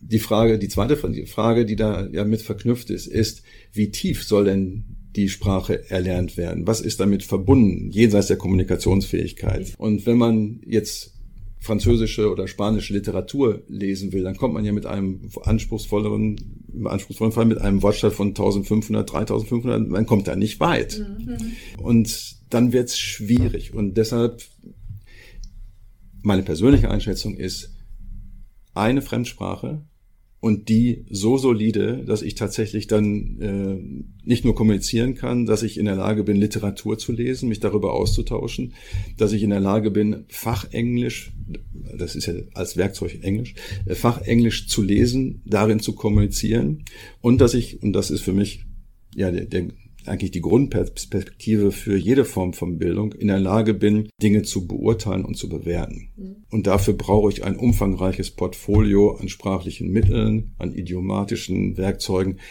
Und das ist auch dann hinterher bis in die Oberstufe, wahrscheinlich auch bis in die Universität hinein, zähes Brot. Und daran muss gearbeitet werden. Ich, ich bin ganz Ihrer Meinung. Ja. Ähm, und dann kann man noch eine, eine, eine zweite Fremdsprache dann dazufügen. Bei Interesse ja. oder bei, ja. also wenn man genau. was studiert. Oder ja. so. Ja. Genau. Also ich mag dieses Zitat äh, auch schon auf das Fach Deutsch bezogen. Die Grenzen meiner Sprache sind die Grenzen meiner Welt. Alles, was ich nicht ausdrücken kann, auf diesem Feld bin ich blind oder taub, je nachdem, wie man es bezeichnen will. Und zwar äh, nicht nur in der eigenen Ausdrucksfähigkeit, sondern auch ich verstehe Dinge einfach nicht. Ja. Und das ist etwas, wo wir ja auch in Hamburg sagen müssen, Hamburg, Stadtstaat, Anzahl der Abiturienten. Wir haben eine Abiturientenquote weit über fünfzig Prozent. Andere Bundesländer, die bei PISA viel besser abschneiden, haben Abiturientenquoten unter dreißig Prozent. Das heißt, entweder wir sind besonders toll im Unterrichten oder unsere Anforderungen entsprechen nicht, nicht dem, was bundesweit eigentlich Standard ist. Und ich, ähm, ich sehe einfach die Hamburger Lehrer nicht weit überdurchschnittlich. Also meine oh, Antwort ist, ist, nee, ist wirklich so. Ähm, wir haben die Anforderungen in den letzten Jahren so weit runtergeschraubt, dass man sagen kann, welche, welche Bedeutung hat sprachliche Richtigkeit? Es gibt in den Fremdsprachen, Abiturrichtlinien der Oberstufe gibt es keinen Fehlerquotienten mehr. Das kann man bedauern oder nicht. Es führt auf jeden Fall dazu, dass viele sprachliche Unsauberkeiten einfach nicht mehr sprachlich für die Zensur relevant sind, weil sie das den Grad der Verständlichkeit nicht berühren. Und wenn ich das aufs Deutsche übertrage, dann kann ich die Hälfte meiner Vokale in deutschen Schriftsätzen wegstreichen und ich kann den Text trotzdem noch verstehen. Absolut. Wollen wir das? Äh, besonders in der Uni dann. Ja. Dann kommen all diese Studierenden an die Universität und dort hat man erstmal das gleiche Problem, was Sie in den fünften und sechsten Klasse haben. Die ersten zwei Jahre, vielleicht ist das auch ein bisschen ein Modell aus den U S A, dass die ersten zwei Jahre erstmal College, also so dafür genutzt werden, die, die Schüler oder die, die Studierenden in diesem Fall auf dem gleichen Niveau zu bringen. Ja. General Studies, also so, ja. so ist das, ist das, macht das Sinn, vielleicht. Vielleicht ist das ein Modell. Also ich glaube, es ist politisch gewollt, aber deshalb muss man es ja nicht gut finden. Es ist interessant, also so, oder vielleicht, vielleicht muss man das auch verstehen. Vielleicht ist das eine gesellschaftliche Entwicklung und es, man, man, man soll dann damit umgehen und dann General Studies entwickeln, damit man dann auch mhm. äh, für, für die Studierenden die Möglichkeit anbietet, die, die Kompetenzen auszugleichen. Mhm. Wahrscheinlich. Nur auf dem Zeugnis steht allgemeine Hochschulreife. Mhm. Und für mich bedeutet das allein sprachlich, nur sprachlich, mhm. dieser Schüler, der das in der Hand hält, ist von der Schule bescheinigt in der Lage, jedes Fach, was an der deutschen Hochschule angeboten wird, perspektivisch erfolgreich zu bestehen. Mhm. Und da darf man ja dann doch seine Zweifel haben. Sie haben gesagt, eine Sprache, eine, ja. eine zweite Sprache dann, dann beherrsche. Sollte diese Sprache Englisch sein? Tja, das äh, auch politische Frage. Auch politisch, das ist eine politische Frage. Politisch ja. sein, nee, das ist ja schon okay. Ja, was ist die Alternative? Es gibt ja auch äh, Spanisch wäre eine, ja, oder wenn man sagt, äh, wenn man auch Eltern, die ganz besonders ambitioniert sind, die dann sagen, ja, ist eigentlich äh, unser Kind muss Chinesisch lernen, äh, in zwanzig Jahren sprechen alle Chinesisch, ein Viertel der Weltbevölkerung oder Hindi oder nein. Also ich glaube, ähm, abgesehen von der Frage, welche politische Bedeutung der angelsächsische Raum für sich in den nächsten zehn, zwanzig Jahren reklamieren wird, äh, ob sich Amerika nach Westen statt nach Europa orientiert, ob die Engländer überhaupt noch politisch eine Bedeutung haben werden. Ihre Sprache wird es weiterhin tun. Insofern ist Englisch aus meiner Sicht das Werkzeug der Wahl und das müssen wir den Schülern so gut wir irgend können beibringen. Was würden Sie sagen für, für Amerikaner? Welche Spra- zweite Sprache sollten dann amerikanische Sch- Schüler dann wählen? Spanisch. Spanisch. Spanisch. Also sie leben auf einem Kontinent, der spanisch geprägt ist, wenn man nach Süden schaut. Und das mhm. müssen dann die Franzo- Franco-Kanadier aushalten. Äh, äh, äh. Aber die können ja meistens in der auch, also die können auch alle Englisch. Äh, Insofern ist das keine äh. kulturelle Barriere, die es da zu überspringen gilt. Nach meiner Dann, dann spielen wir ein bisschen weiter. Also ja. was, was würden Franzosen dann leben? Deutsch. Ah, warum? Also ich bin ja Geschichtslehrer.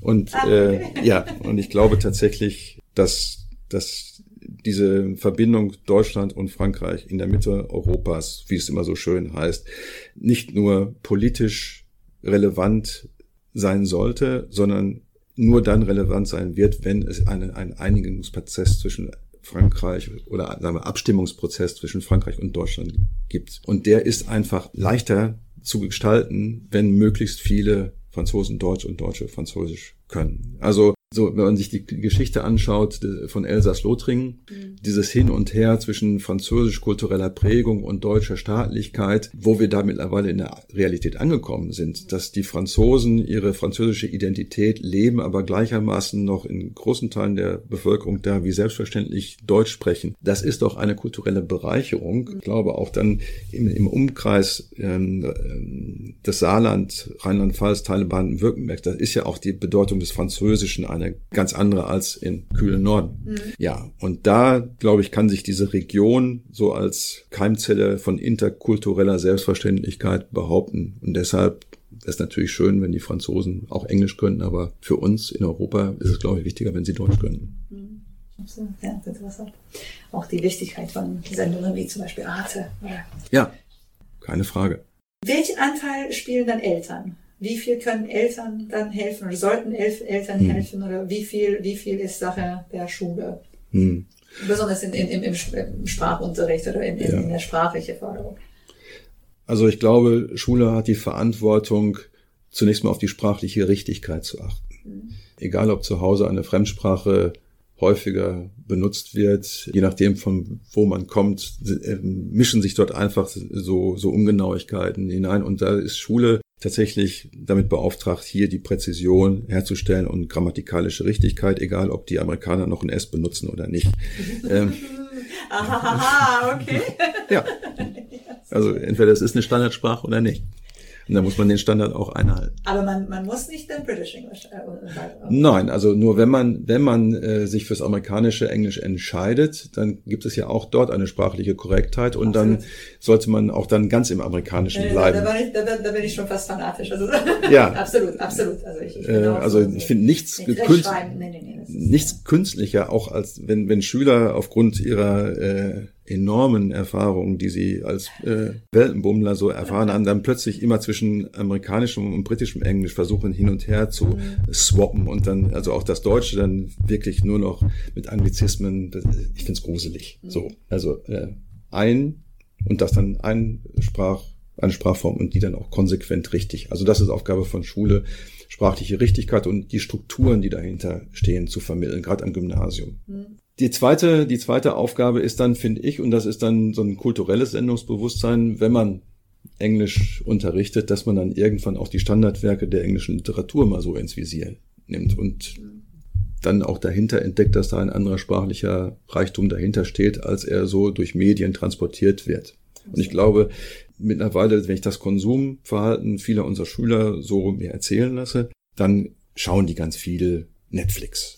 Und dann schauen die die Serien auch auf Englisch. Das heißt also, der, der passive schon, Wortschatz. Das ist schon nicht schlecht, aber... Das, ja, aber was, was können Sie damit selber anfangen und was können Sie damit selber gestalten? Und wie ist das dann in Bezug auf die schriftliche Ausdrucksfähigkeit nochmal? Und das sind komplett unterschiedliche Baustellen. Und da also Interesse auch, zu wecken. Haben, ja. welche, welche Themenfelder können Sie dann besprechen? Ja. Welche Themenfelder? Das sind noch bestimmte so... Ähm Themen, die dann, dann verstanden werden, die, wo ein Wortschatz entsteht, also ist es dann... Ja, und äh, also ich, ich, ich beobachte und äh, ich befürchte, dass diese Entwicklung weitergeht. Eine Verarmung der Sprache, nicht nur im Deutschen, sondern auch im Englischen. Und dem müssen wir als Schule, glaube ich, alles, was wir haben, entgegensetzen, um zu sagen, da ist mehr drin. Und da ist auch, ich bin selber kein Sprachlehrer, aber ich verstehe, glaube ich, was Leute meinen, wenn sie sagen, die Schönheit einer Sprache zu entdecken. Und das ist etwas, glaube ich, was so im familiären Kontext doch eher nicht geleistet werden kann oder nur dann geleistet werden kann, wenn auch ein entsprechender Bildungshorizont, der im Elternhaus da ist. Und da haben wir als Schule einen, einen glaube ich, einen, eine wichtige Funktion und den Ansatz, dort Interesse, Neigung, Neugier äh, zu wecken und dann auch die Schüler daran dazu zu bringen, nicht nur Fremdsprache zu konsumieren, sondern sie auch aktiv zu nutzen, um Welt zu beschreiben, Welt zu beurteilen und am Ende, am Ende auch bewerten zu können. Und das ist ja die eigentliche intellektuelle Leistung, die ja notwendig ist, um Gegenwart und Zukunft zu gestalten.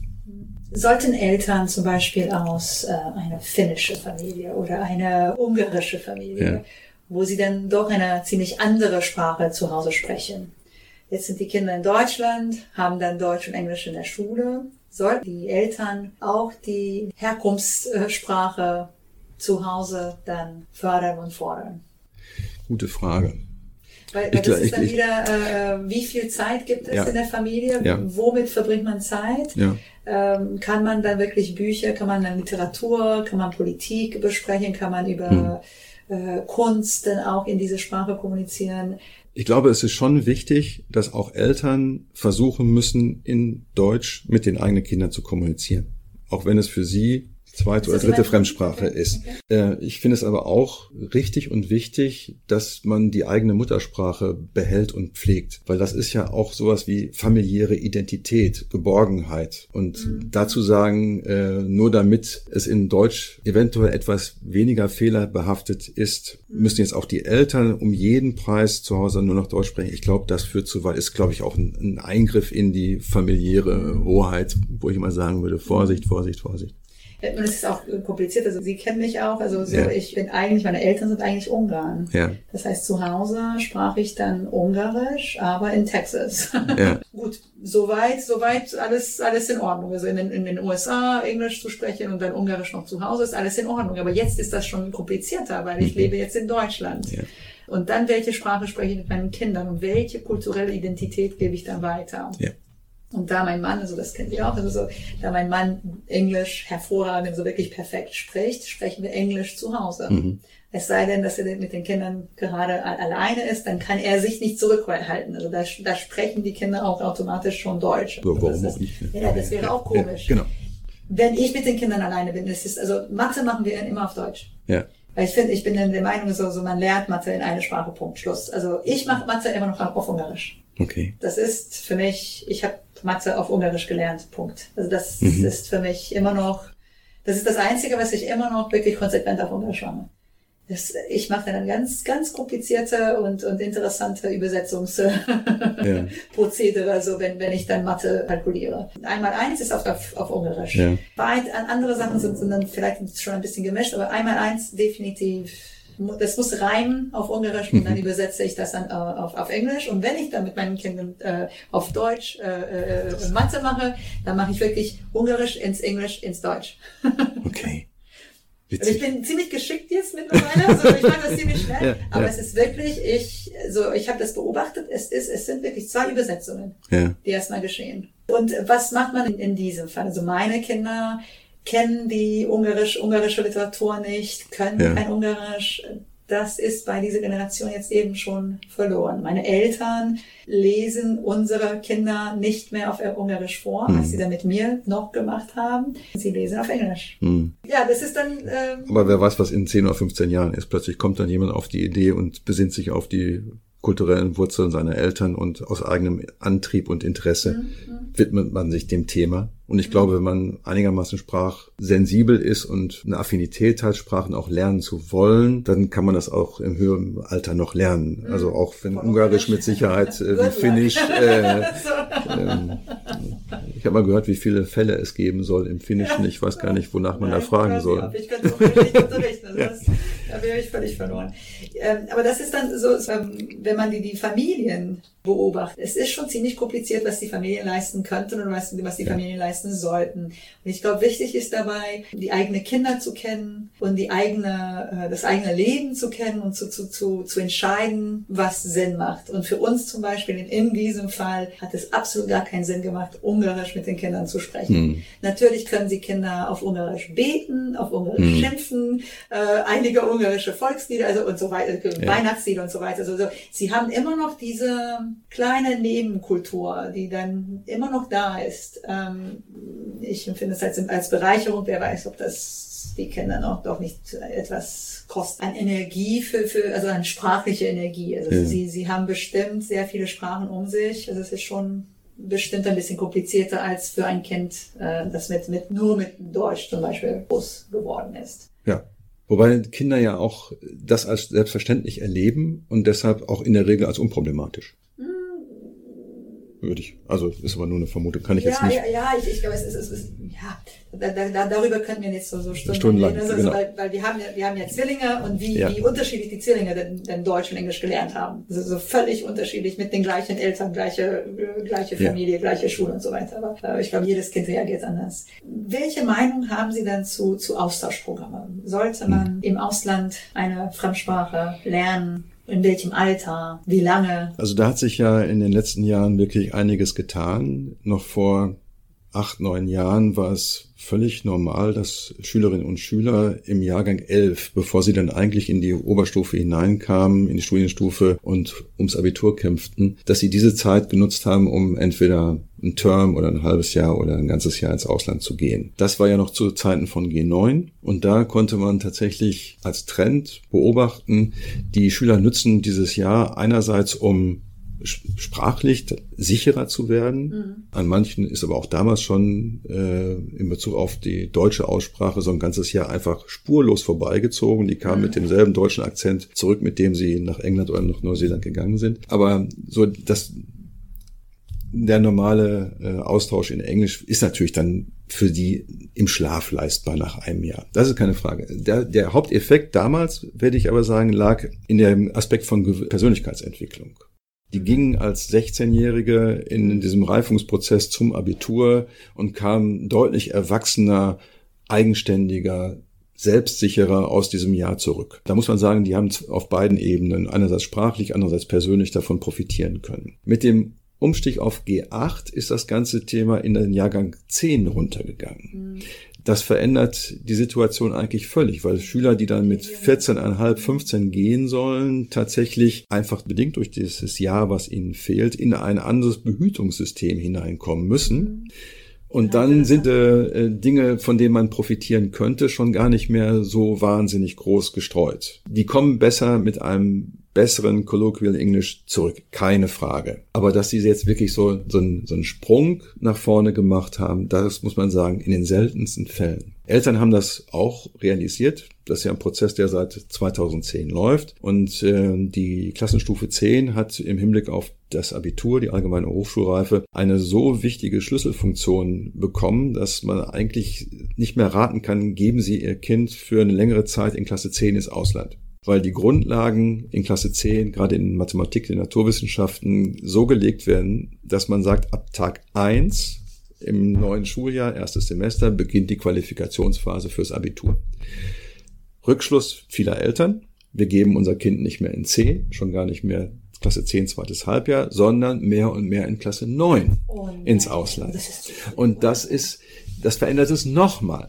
Also dann geht's tatsächlich, äh, man ist dann Kind in einer Gastfamilie und wächst unter den Rahmenbedingungen eines Kindes auf und man nimmt dann viel an, an Sprachkompetenz mit, aber das war's dann auch. Und dann muss man sagen, macht ein Jahr überhaupt keinen Sinn, auch in Bezug auf das Trennungsverhältnis zu den Eltern, dann ein Term in England äh, oder ein halbes Jahr in die U S A oder nach Kanada vielleicht. Und dann ist es auch gut. Mhm. Mehr macht in diesem System von G acht nach meiner Auffassung nicht wirklich Sinn. Mhm. Die Schüler sind ja mittlerweile auch in der Regel noch siebzehn oder gerade mal achtzehn. Und äh, da ist ja auch noch genug Raum im Rahmen des Studiums, nochmal ein Auslandssemester einzuparken und dann wirklich äh, die Auslandserfahrung als junger Erwachsener mit der Sprachkompetenzerweiterung zu verknüpfen.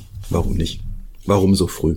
Als Amerikaner, wir gehen viel, viel später ins Ausland. Ähm, ich finde, ich, find, ich hatte dann auch Studierende äh, aus Kansas in Paris, äh, die neunzehn, zwanzig Jahre alt waren und sie waren in der Regel nicht so weit. Mhm. Ähm, sogar für einen Sommer in, im Ausland zu sein, ähm, wo sie dann so sehr viel Heimweh hatten, dass sie nur mit anderen Amerikanern ja. sich auf, aufgehalten haben. Ja, verabreden, was auch immer. Ver, verabreden haben. Also, und, und das, dann, dann bekommt man gar keine, gar keine äh, positive äh, Einflüsse vom, ja. vom, vom Land mehr.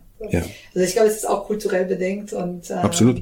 Wenn, wenn man zu jung in, in, ins Ausland geht, ja. dann, dann, dann, ob man irgendetwas damit. Aber das ist ja äh, insgesamt ein, ein Themenfeld, was sich verschoben hat. Wir haben Schüler, die nach dem Abitur direkt in das Studium gehen, ja. aber es wird eigentlich so. Zur Ausnahme. Es werden mehr und mehr Schüler, die sagen, ja, also ich äh, muss nach diesem ganzen Belastungsberg, ja. äh, den ich da äh, absolviert habe, ob das jetzt gefühlt äh, ist oder wirklich, ist ja völlig egal. Auf jeden Fall, ich brauche erstmal eine Auszeit und gehen dann am besten Travel and Work oder Work and Travel nach Neuseeland auf die Kiwi Farm, um ja. da die Erleuchtung zu finden, welchen Studiengang sie denn äh, einschlagen wollen. Und ich habe dann auch so, äh, am Strand von Bali oder in einer Shopping Mall in New York werdet ihr diese Erleuchtung nicht bekommen. Aber also, das ist äh, ja. Phänomen vieler unserer Schüler, dass man sagt, ich gehe nicht gleich nach dem Abitur in das Studium hinein. Würden Sie das empfehlen? Ja. Dass, dass man ein Jahr... Nein, nein, nein, nein. Ich glaube, dass dieses Jahr unendlich lang wird. Ja. Ich glaube, dass es äh, tatsächlich, wenn man sich richtig ins Abitur reingekniet hat, dass es schon auch eine Belastungsphase gewesen ist, völlig ohne Zweifel. Und dass man danach sagt, so, ich mach mal vier, vier auch gerne vier Monate, ja. aber es gibt ja auch Studiengänge, die im Sommersemester beginnen und dann los. Also sonst, äh, also diese Phase der Orientierung und ist, äh, ist zu lang. Und mhm. von dem, was ich so an Rückmeldungen bekomme, ähm, ich habe pflege einen relativ guten Kontakt zu äh, ehemaligen Schülern, dann ist dann äh, aus Work and Travel wird ganz viel Travel und ja, ja, äh, absolut. Ja, ja, ja, ja, klar. ja. Es ist in Ordnung, nur dann soll man es auch so benennen. Aber es, ja, absolut. Und es ist auch schwer zurückzukommen. Ja. Es ist dann auch schwer, wieder dann diese Disziplin zu haben, wenn man ein Jahr lang ja. einfach nur gereist ist und, und äh, Party mhm. gemacht hat. Also, mhm. dann, also ich bin ein großer Fan davon, dass man nach dem Studium dann, dann eben mal die Zeit für sich nimmt. Dann ist man auch, auch für die Karriere, dann, dann weiß man schon, was man ein bisschen, in welche Richtung man, man umgucken möchte, welche Richtung man, man ja. sich entwickeln möchte, welche Sprachen wichtig sind, welche Länder, welche, also für sich als, als Selbstbereicherung ist das auch dann interessant. Also ich bin ein ganz großer Fan von mit zweiundzwanzig, dreiundzwanzig schön da. Ja. Gerne. Oder auch im Studium. Ich meine, wir haben ja die, ja, die, die Erasmus-Programme. Ja, genau. Ähm, und ich frage mich immer, warum die noch so wenig genutzt werden. Also ich glaube, Deutschland ist da relativ sparsam. Da ist Luft nach oben, aber dort ist es angebracht und die meisten Universitäten sind ja mittlerweile auch in Kooperation mit ausländischen Universitäten. Da macht es Sinn und da hat man auch den intellektuellen Input, den man sich davon verspricht und man profitiert fachlich, persönlich. Da passt es. Mit Praktika oder ja. Internship. Welche Ratschläge hätten Sie dann für Schüler und Studierende? Also für Schüler habe ich nur einen äh, Ratschlag, und zwar weniger Netflix gucken und mehr Englisch lesen. Also äh, Lesen ist, glaube ich, äh, nicht eine Frage von äh, Können oder von Zeitvertreib. Lesen ist Haltung und man öffnet seinen Horizont, ich glaube, bis man aufhört zu lesen. Und in dem Moment, wo man aufhört zu lesen, war es das mit der persönlichen Bildung. Mhm. Und Lesen in einer Fremdsprache ist auch etwas, so herausfordernd das manchmal ist und anstrengend das ist, wenn man es nicht regelmäßig übt.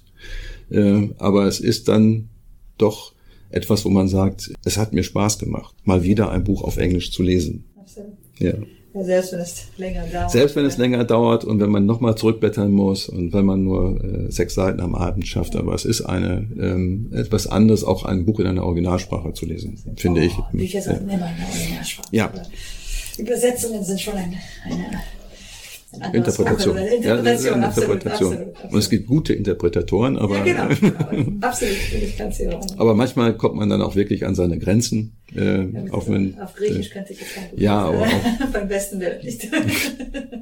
Also ich scheitere oder bin gescheitert an ähm, To Hell and Back, Höllenritt auf Deutsch. Und äh, es ist einfach sprachlich so komplex und natürlich so wahnsinnig präzise, aber äh, es ist dann ein sprachliches Niveau, auf dem ich dann leider auch äh, sagen muss, das ist mir einfach zu anstrengend. Und dann haben Sie die Übersetzung. Dann habe ich den Höllensturz gelesen, ja. Ja. Und dann ist es auch gut. Aber zumindest haben Sie probiert. Ich habe es probiert. Ja. Herzlichen Dank. Ja, sehr gerne. Die Zeit, dass Sie genommen haben. Dankeschön. Gerne.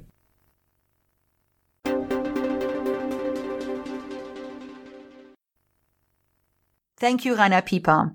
It's always great to exchange ideas with such a dedicated educator. To sum up briefly what Mister Pieper said, I would repeat a Ludwig Wittgenstein quotation that he used. Die Grenzen meiner Sprache sind die Grenzen meiner Welt. Or in English, the limits of my language are the limits of my world. The idea being that we should perfect our mother tongue and strive to express ourselves eloquently and be demanding enough of ourselves to speak correctly, to have an extensive vocabulary, and to be able to and willing to discuss everything from everyday life to literature, the arts, philosophy, politics, or specific field-related topics. The idea being, at the same time, that we should apply such standards also to the foreign languages we learn. Rainer Pieper very clearly recommends achieving proficiency in one language over fiddling with several languages just a little. He emphasizes the importance, in his eyes, of going beyond Verständlichkeit, which means going beyond simply being able to understand and be understood. He recommends discovering the beauty of a language and the history, literature, et cetera that comes with it. And let me just point out one more part that I found particularly interesting. When asked what one language should be learned next to the native language spoken, he referred to English for Germany, Spanish for the U S, and interestingly, German for France. Thank you again, Rainer Pieper. Let's now move on to our last guest for this episode, Diana Cortes Triana, from the bilingual Spanish-German kindergarten Kokori in Hamburg. Ich heiße Diana Maria Cortes Triana. Ich komme aus Südamerika, deswegen haben wir zwei alle Doppelnamen. Ich bin schon vor zwanzig Jahren nach Deutschland gekommen und bin hier als Au-pair-Mädchen gekommen. Ah, und dann äh, bin ich hier geblieben. Ich habe meine Ausbildung als S B A angefangen und seitdem äh, habe ich angefangen, sozusagen in die Kita zu arbeiten.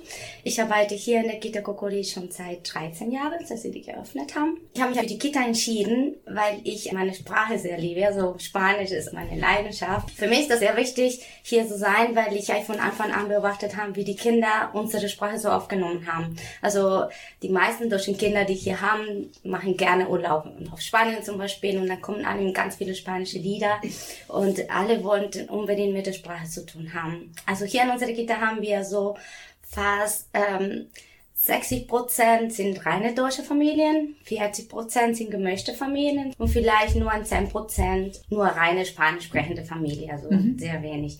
Aber ähm, also für mich war das so, dass es mit der Sprache vermitteln eigentlich nicht nur eine Sprache, sondern ein Teil auch unserer Kultur. Und wir hier in unserer Kita sind meistens Lateinamerikaner, die arbeiten, Spanier, und wir mischen das eigentlich ganz gut zusammen. Und äh, zum Beispiel zu Festen, Weihnachtsfesten oder Osterfesten, wir vermitteln nicht nur das Klassische, was vielleicht hier in Deutschland ist, sondern auch ein Teil, was wir in unseren Ländern erleben. Und das vermitteln wir hier auch den Kindern. Und das erstaunlich ist, ich bin schon seit sieben Jahren im Krippenbereich und da sehe ich schon, wenn die Kinder in unsere Kita kommen, Manchmal können die überhaupt nichts, besonders die reine deutsche Familien, die zu uns kommen, verstehen kein Wort auf Spanisch. Und wir arbeiten jetzt also in einer Gruppe von sechzehn Kindern zu drei Erzieherinnen. Zwei davon sind reine Spanisch sprechende Erzieherinnen und ich, ich bin einer davon. Und die andere Kollegin ist die Deutsch sprechende Erzieherin. Also es ist mehr dein Gewicht für Spanisch hier. Und die Kinder hören das die ganze Zeit und den ganzen Tag. Und wir, nach zwei Monaten haben wir schon wirklich, oder ich habe das so festgestellt, da verstehen die Kinder sehr, sehr viel. Also schon mit ein, zwei Jahren, die fangen schon die ersten spanischen Worte zu sprechen. Mehr agua, por favor. Oder die mischen das Ganze mit äh, meine patos. Das heißt, mis zapatos. Meine patos. Meine patos, mis zapatos. Sí, und eh, todo lo mezclan. Also es, es muy lindo verlo como los niños empiezan con una palabrita y luego empiezan a mezclar una frase completa, mitad español, mitad alemán, oder preguntan en alemán, responden en español. Und das ist eine ganze Mischung, wie ich jetzt gerade. Genau, muss ich gerade sagen. Ja. Como usted lo mezcla ahora. Genau. Ja, das passiert mir auch ganz oft. Bei der Arbeit muss ich sagen, das passiert mir nicht. Ab und zu mal sehr, sehr selten. Also so, so, so, ich, ich unterbreche Sie ganz, ganz, ganz kurz. Ja. Ähm, also einmal zu, zu, zu, Sie kommen aus Kolumbien. Ja. Ähm, und haben Sie noch Verwandte und Eltern in, in Kolumbien? Oder so? Genau, da lebt jetzt meine Familie, meine Mutter, meine Schwester sind in Kolumbien. Ich bin hier so quasi alleine. Ich, ähm, ja, ich habe hier geheiratet, schon vor ein paar Jahren. Einen Deutschen oder? Nein, ein Kolumbianer. Okay, okay. Genau. Ähm, also das heißt, Sie sprechen dann auch Spanisch zu Hause? Ich, bin, ich spreche Spanisch zu Hause, genau. Und mein Sohn, also ist jetzt ja, acht Jahre alt, aber er spricht beide Sprachen sehr gut, weil zu Hause wird nur Spanisch gesprochen und der deutsche Sprache hat er eine äh, deutsche Kita gelernt.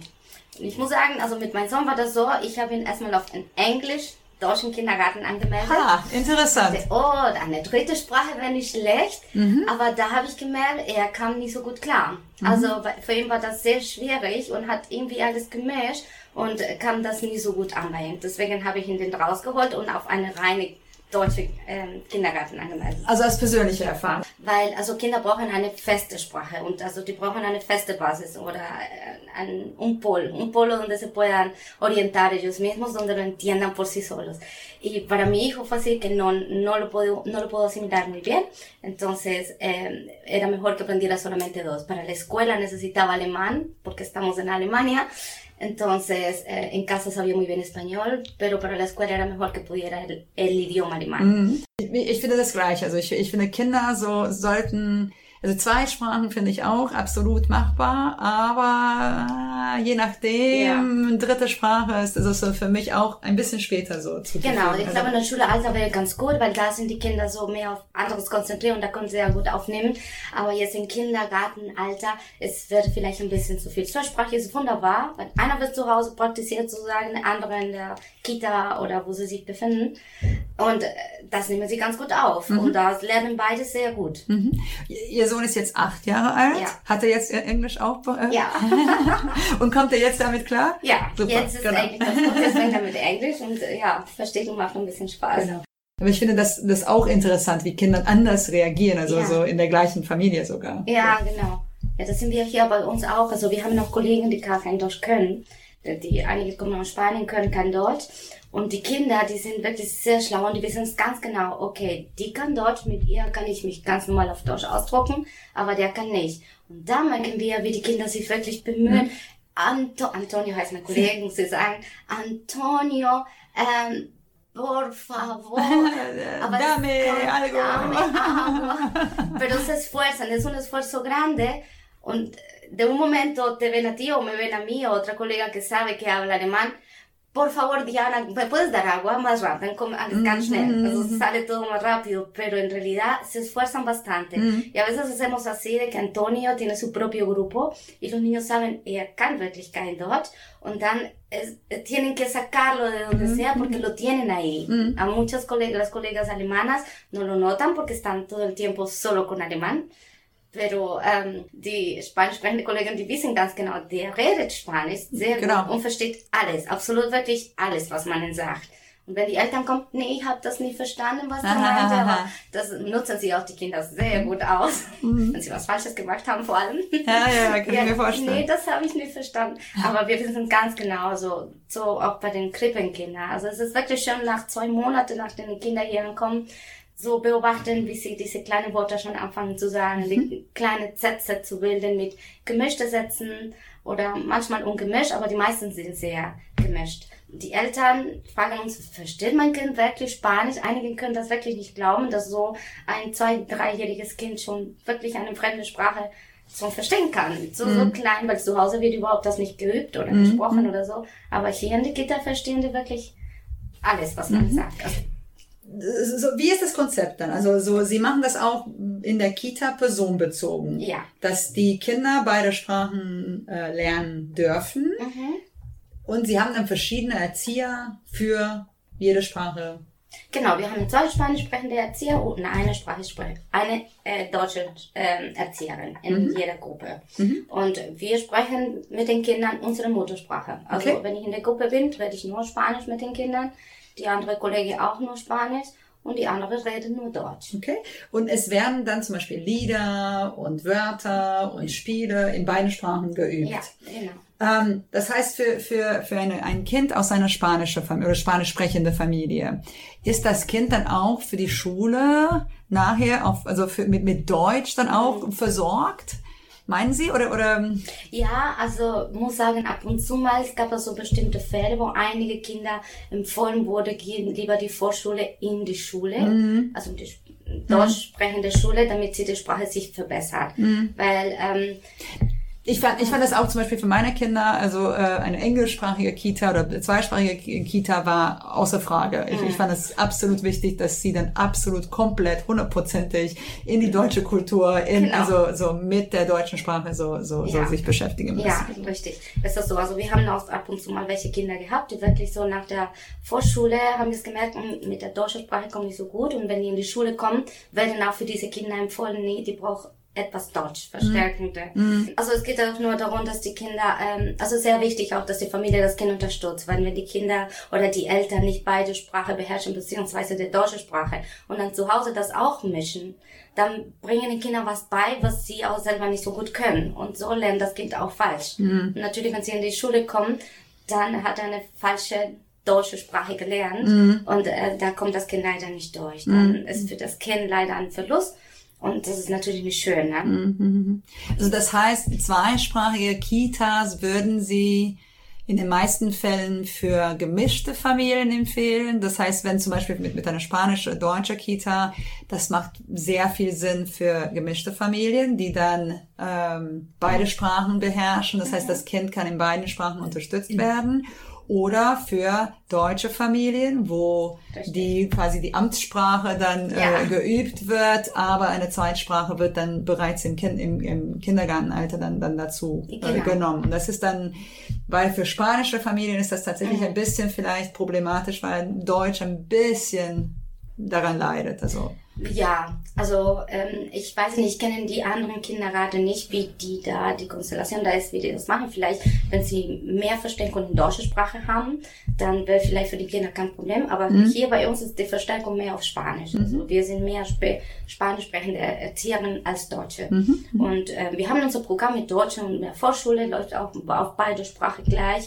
Aber ich würde auch sagen, also meine Erfahrung, ich glaube, es ist besser für eine reine spanisch sprechende Familie, es ist besser eine reine deutsche Kindergarten, das geeignet. Warum ist es dann wichtig, bereits im Kindergartenalter anzufangen? Oder ist das wichtig, welche Sprache ich dann, welche Zweitsprache ich dann wähle?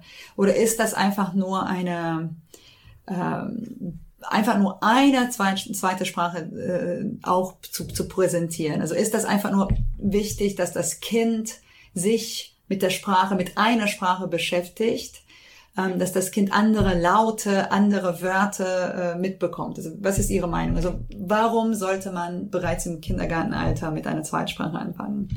Ja, also ich glaube, im Kindergartenalter ist mal das Kind seine Entwicklung, hat das Gehirn, es ist eigentlich frei und so könnte das Kind besser eine zweite Sprache aufnehmen oder andere Sachen. erstmal das. Und zweitens, ich finde, eine zweite Sprache ist eigentlich eine sehr gute Bereicherung für das Kind. Nicht nur sprachlich, sondern auch, das Kind wird offener für andere Kulturen, für andere Kinder, für heutzutage Integration und so weiter.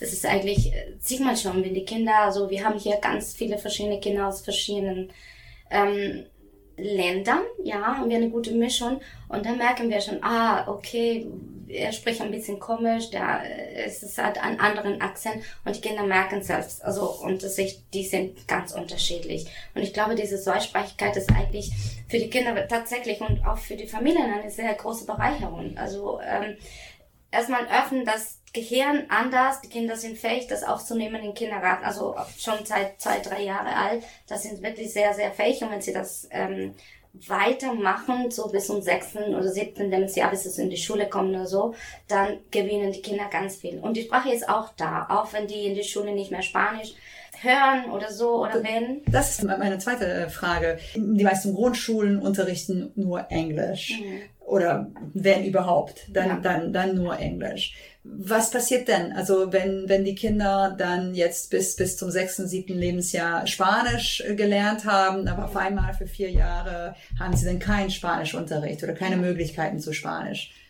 Die, also die Sprache ist trotzdem da, also es ist nicht so, dass es verloren geht. Auf jeden Fall, wenn sie irgendwann nochmal die Sprache, auf die Sprache zugreifen, die können das immer noch. Manchmal treffe ich Kinder hier auf der Straße, weil ich auch hier in der Nähe wohne, die eigentlich die schon länger nicht mehr in die Kita sind, schon in der Schule. Und ich spreche sie natürlich immer noch auf Spanisch. Na, ¿cómo estás? ¿Todo bien? ¿Cómo va la escuela? Die überlegen so ein bisschen, mm, ja, nein.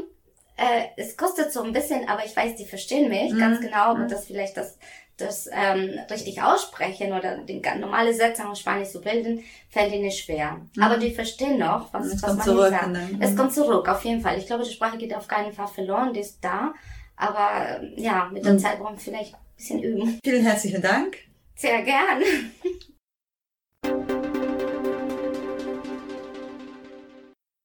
To conclude this episode, here are the children of Kokori Bilingual Kindergarten singing a song for you. Okay, chicos, atención. Les voy a presentar dos chicas que han venido a escuchar su linda voz, como ustedes cantan. Y mira, los van a grabar. Allí hay un micrófono muy grande que los está escuchando. ¿Ok? Vamos a cantarles a la señorita dos canciones muy bonitas en español. Y vamos a empezar primero con Sal Solcito, que se deseó Mila. Vamos a contar hasta tres y empezamos. A la una, a las dos, a las tres. Sal Solcito, Sal Solcito, brilla más, brilla más. Dame calorcito, dame calorcito, brilla más, brilla más. Ahora la otra de solecito que ustedes se saben. Sol, solecito, ¿ok? Uno, dos, tres. Sol, solecito, caliente un poquito, por hoy, por mañana, por toda la semana. Luna, lulera, cascarelera, cinco favoritos de una telera. Caracol, caracol, soy Pinocho, un tambor. En la casa de Pinocho cuentan toros hasta ocho. Pin uno, pin dos, pin tres, pin cuatro, pin cinco, pin seis. Pin siete, pin ocho. ¡Súper! Muchísimas gracias, chicos. Les decimos chao a las señoritas y muchas gracias. Chao, chao. Well, here's Doctor J again in English. I hope you enjoyed the German part. It's always difficult for me to conduct interviews in, in German. I'm always kind of sweating it. So I'm always glad to be finally speaking English again. Um, it's difficult to summarize everything that was said. There were so many important points that my guests made. But I guess if I had to narrow it down to a couple points, One of the points that I found particularly interesting was that we often tend to focus on language education in children and the importance of language education in children. And while this is highly significant and very important, teachers and parents should be careful not to introduce too many languages. One of the things that was said, one of the things that kept coming up was that you have to know your own language. Children have to be able to master a language. They have to be able to be fluent and to understand understand and feel and express themselves properly in their own mother tongue or in at least one language before they can add on a second, third language. Also, the importance of being very, very vigilant, of actually being aware of a child's development and then deciding whether a second or third or fourth language should actually be introduced. The other message that came across was that schools and teachers and parents have to work together. It's not possible for a school to raise a child. It's the parents together with the schools, with the teachers, and the incredibly significant role parents play. One of the one of the points that uh, Doctor Kuhn and Esther Zuro also made um, and emphasized was that parents need to spend time with their children. You can try to teach them all the languages in the world and give them private tutors and they can have languages in schools. Um, it, it doesn't really stick. It doesn't really uh, advance them. It doesn't really make a difference. Uh, parents need to spend time with their children, need to actually, uh, even with, in the case of languages, need to have a language become alive, have a language take life for their children. In addition to just languages, or even in addition to math and social studies and biology and whatnot, the experience children take from home, from learning how to cook with their parents, learning how to, you know, general hygiene, uh, learning how to do homework, learning how to behave, et cetera. The, the, the importance of that as well. And finally, and perhaps most importantly, every single one of my guests underlined how important and amazing it is to go on this adventure with young people. What a privilege it is to teach and develop these young minds. And we've come to the end of our episode. I hope you enjoyed it. Uh, make sure to subscribe and tune in next time. This is Doctor J signing out.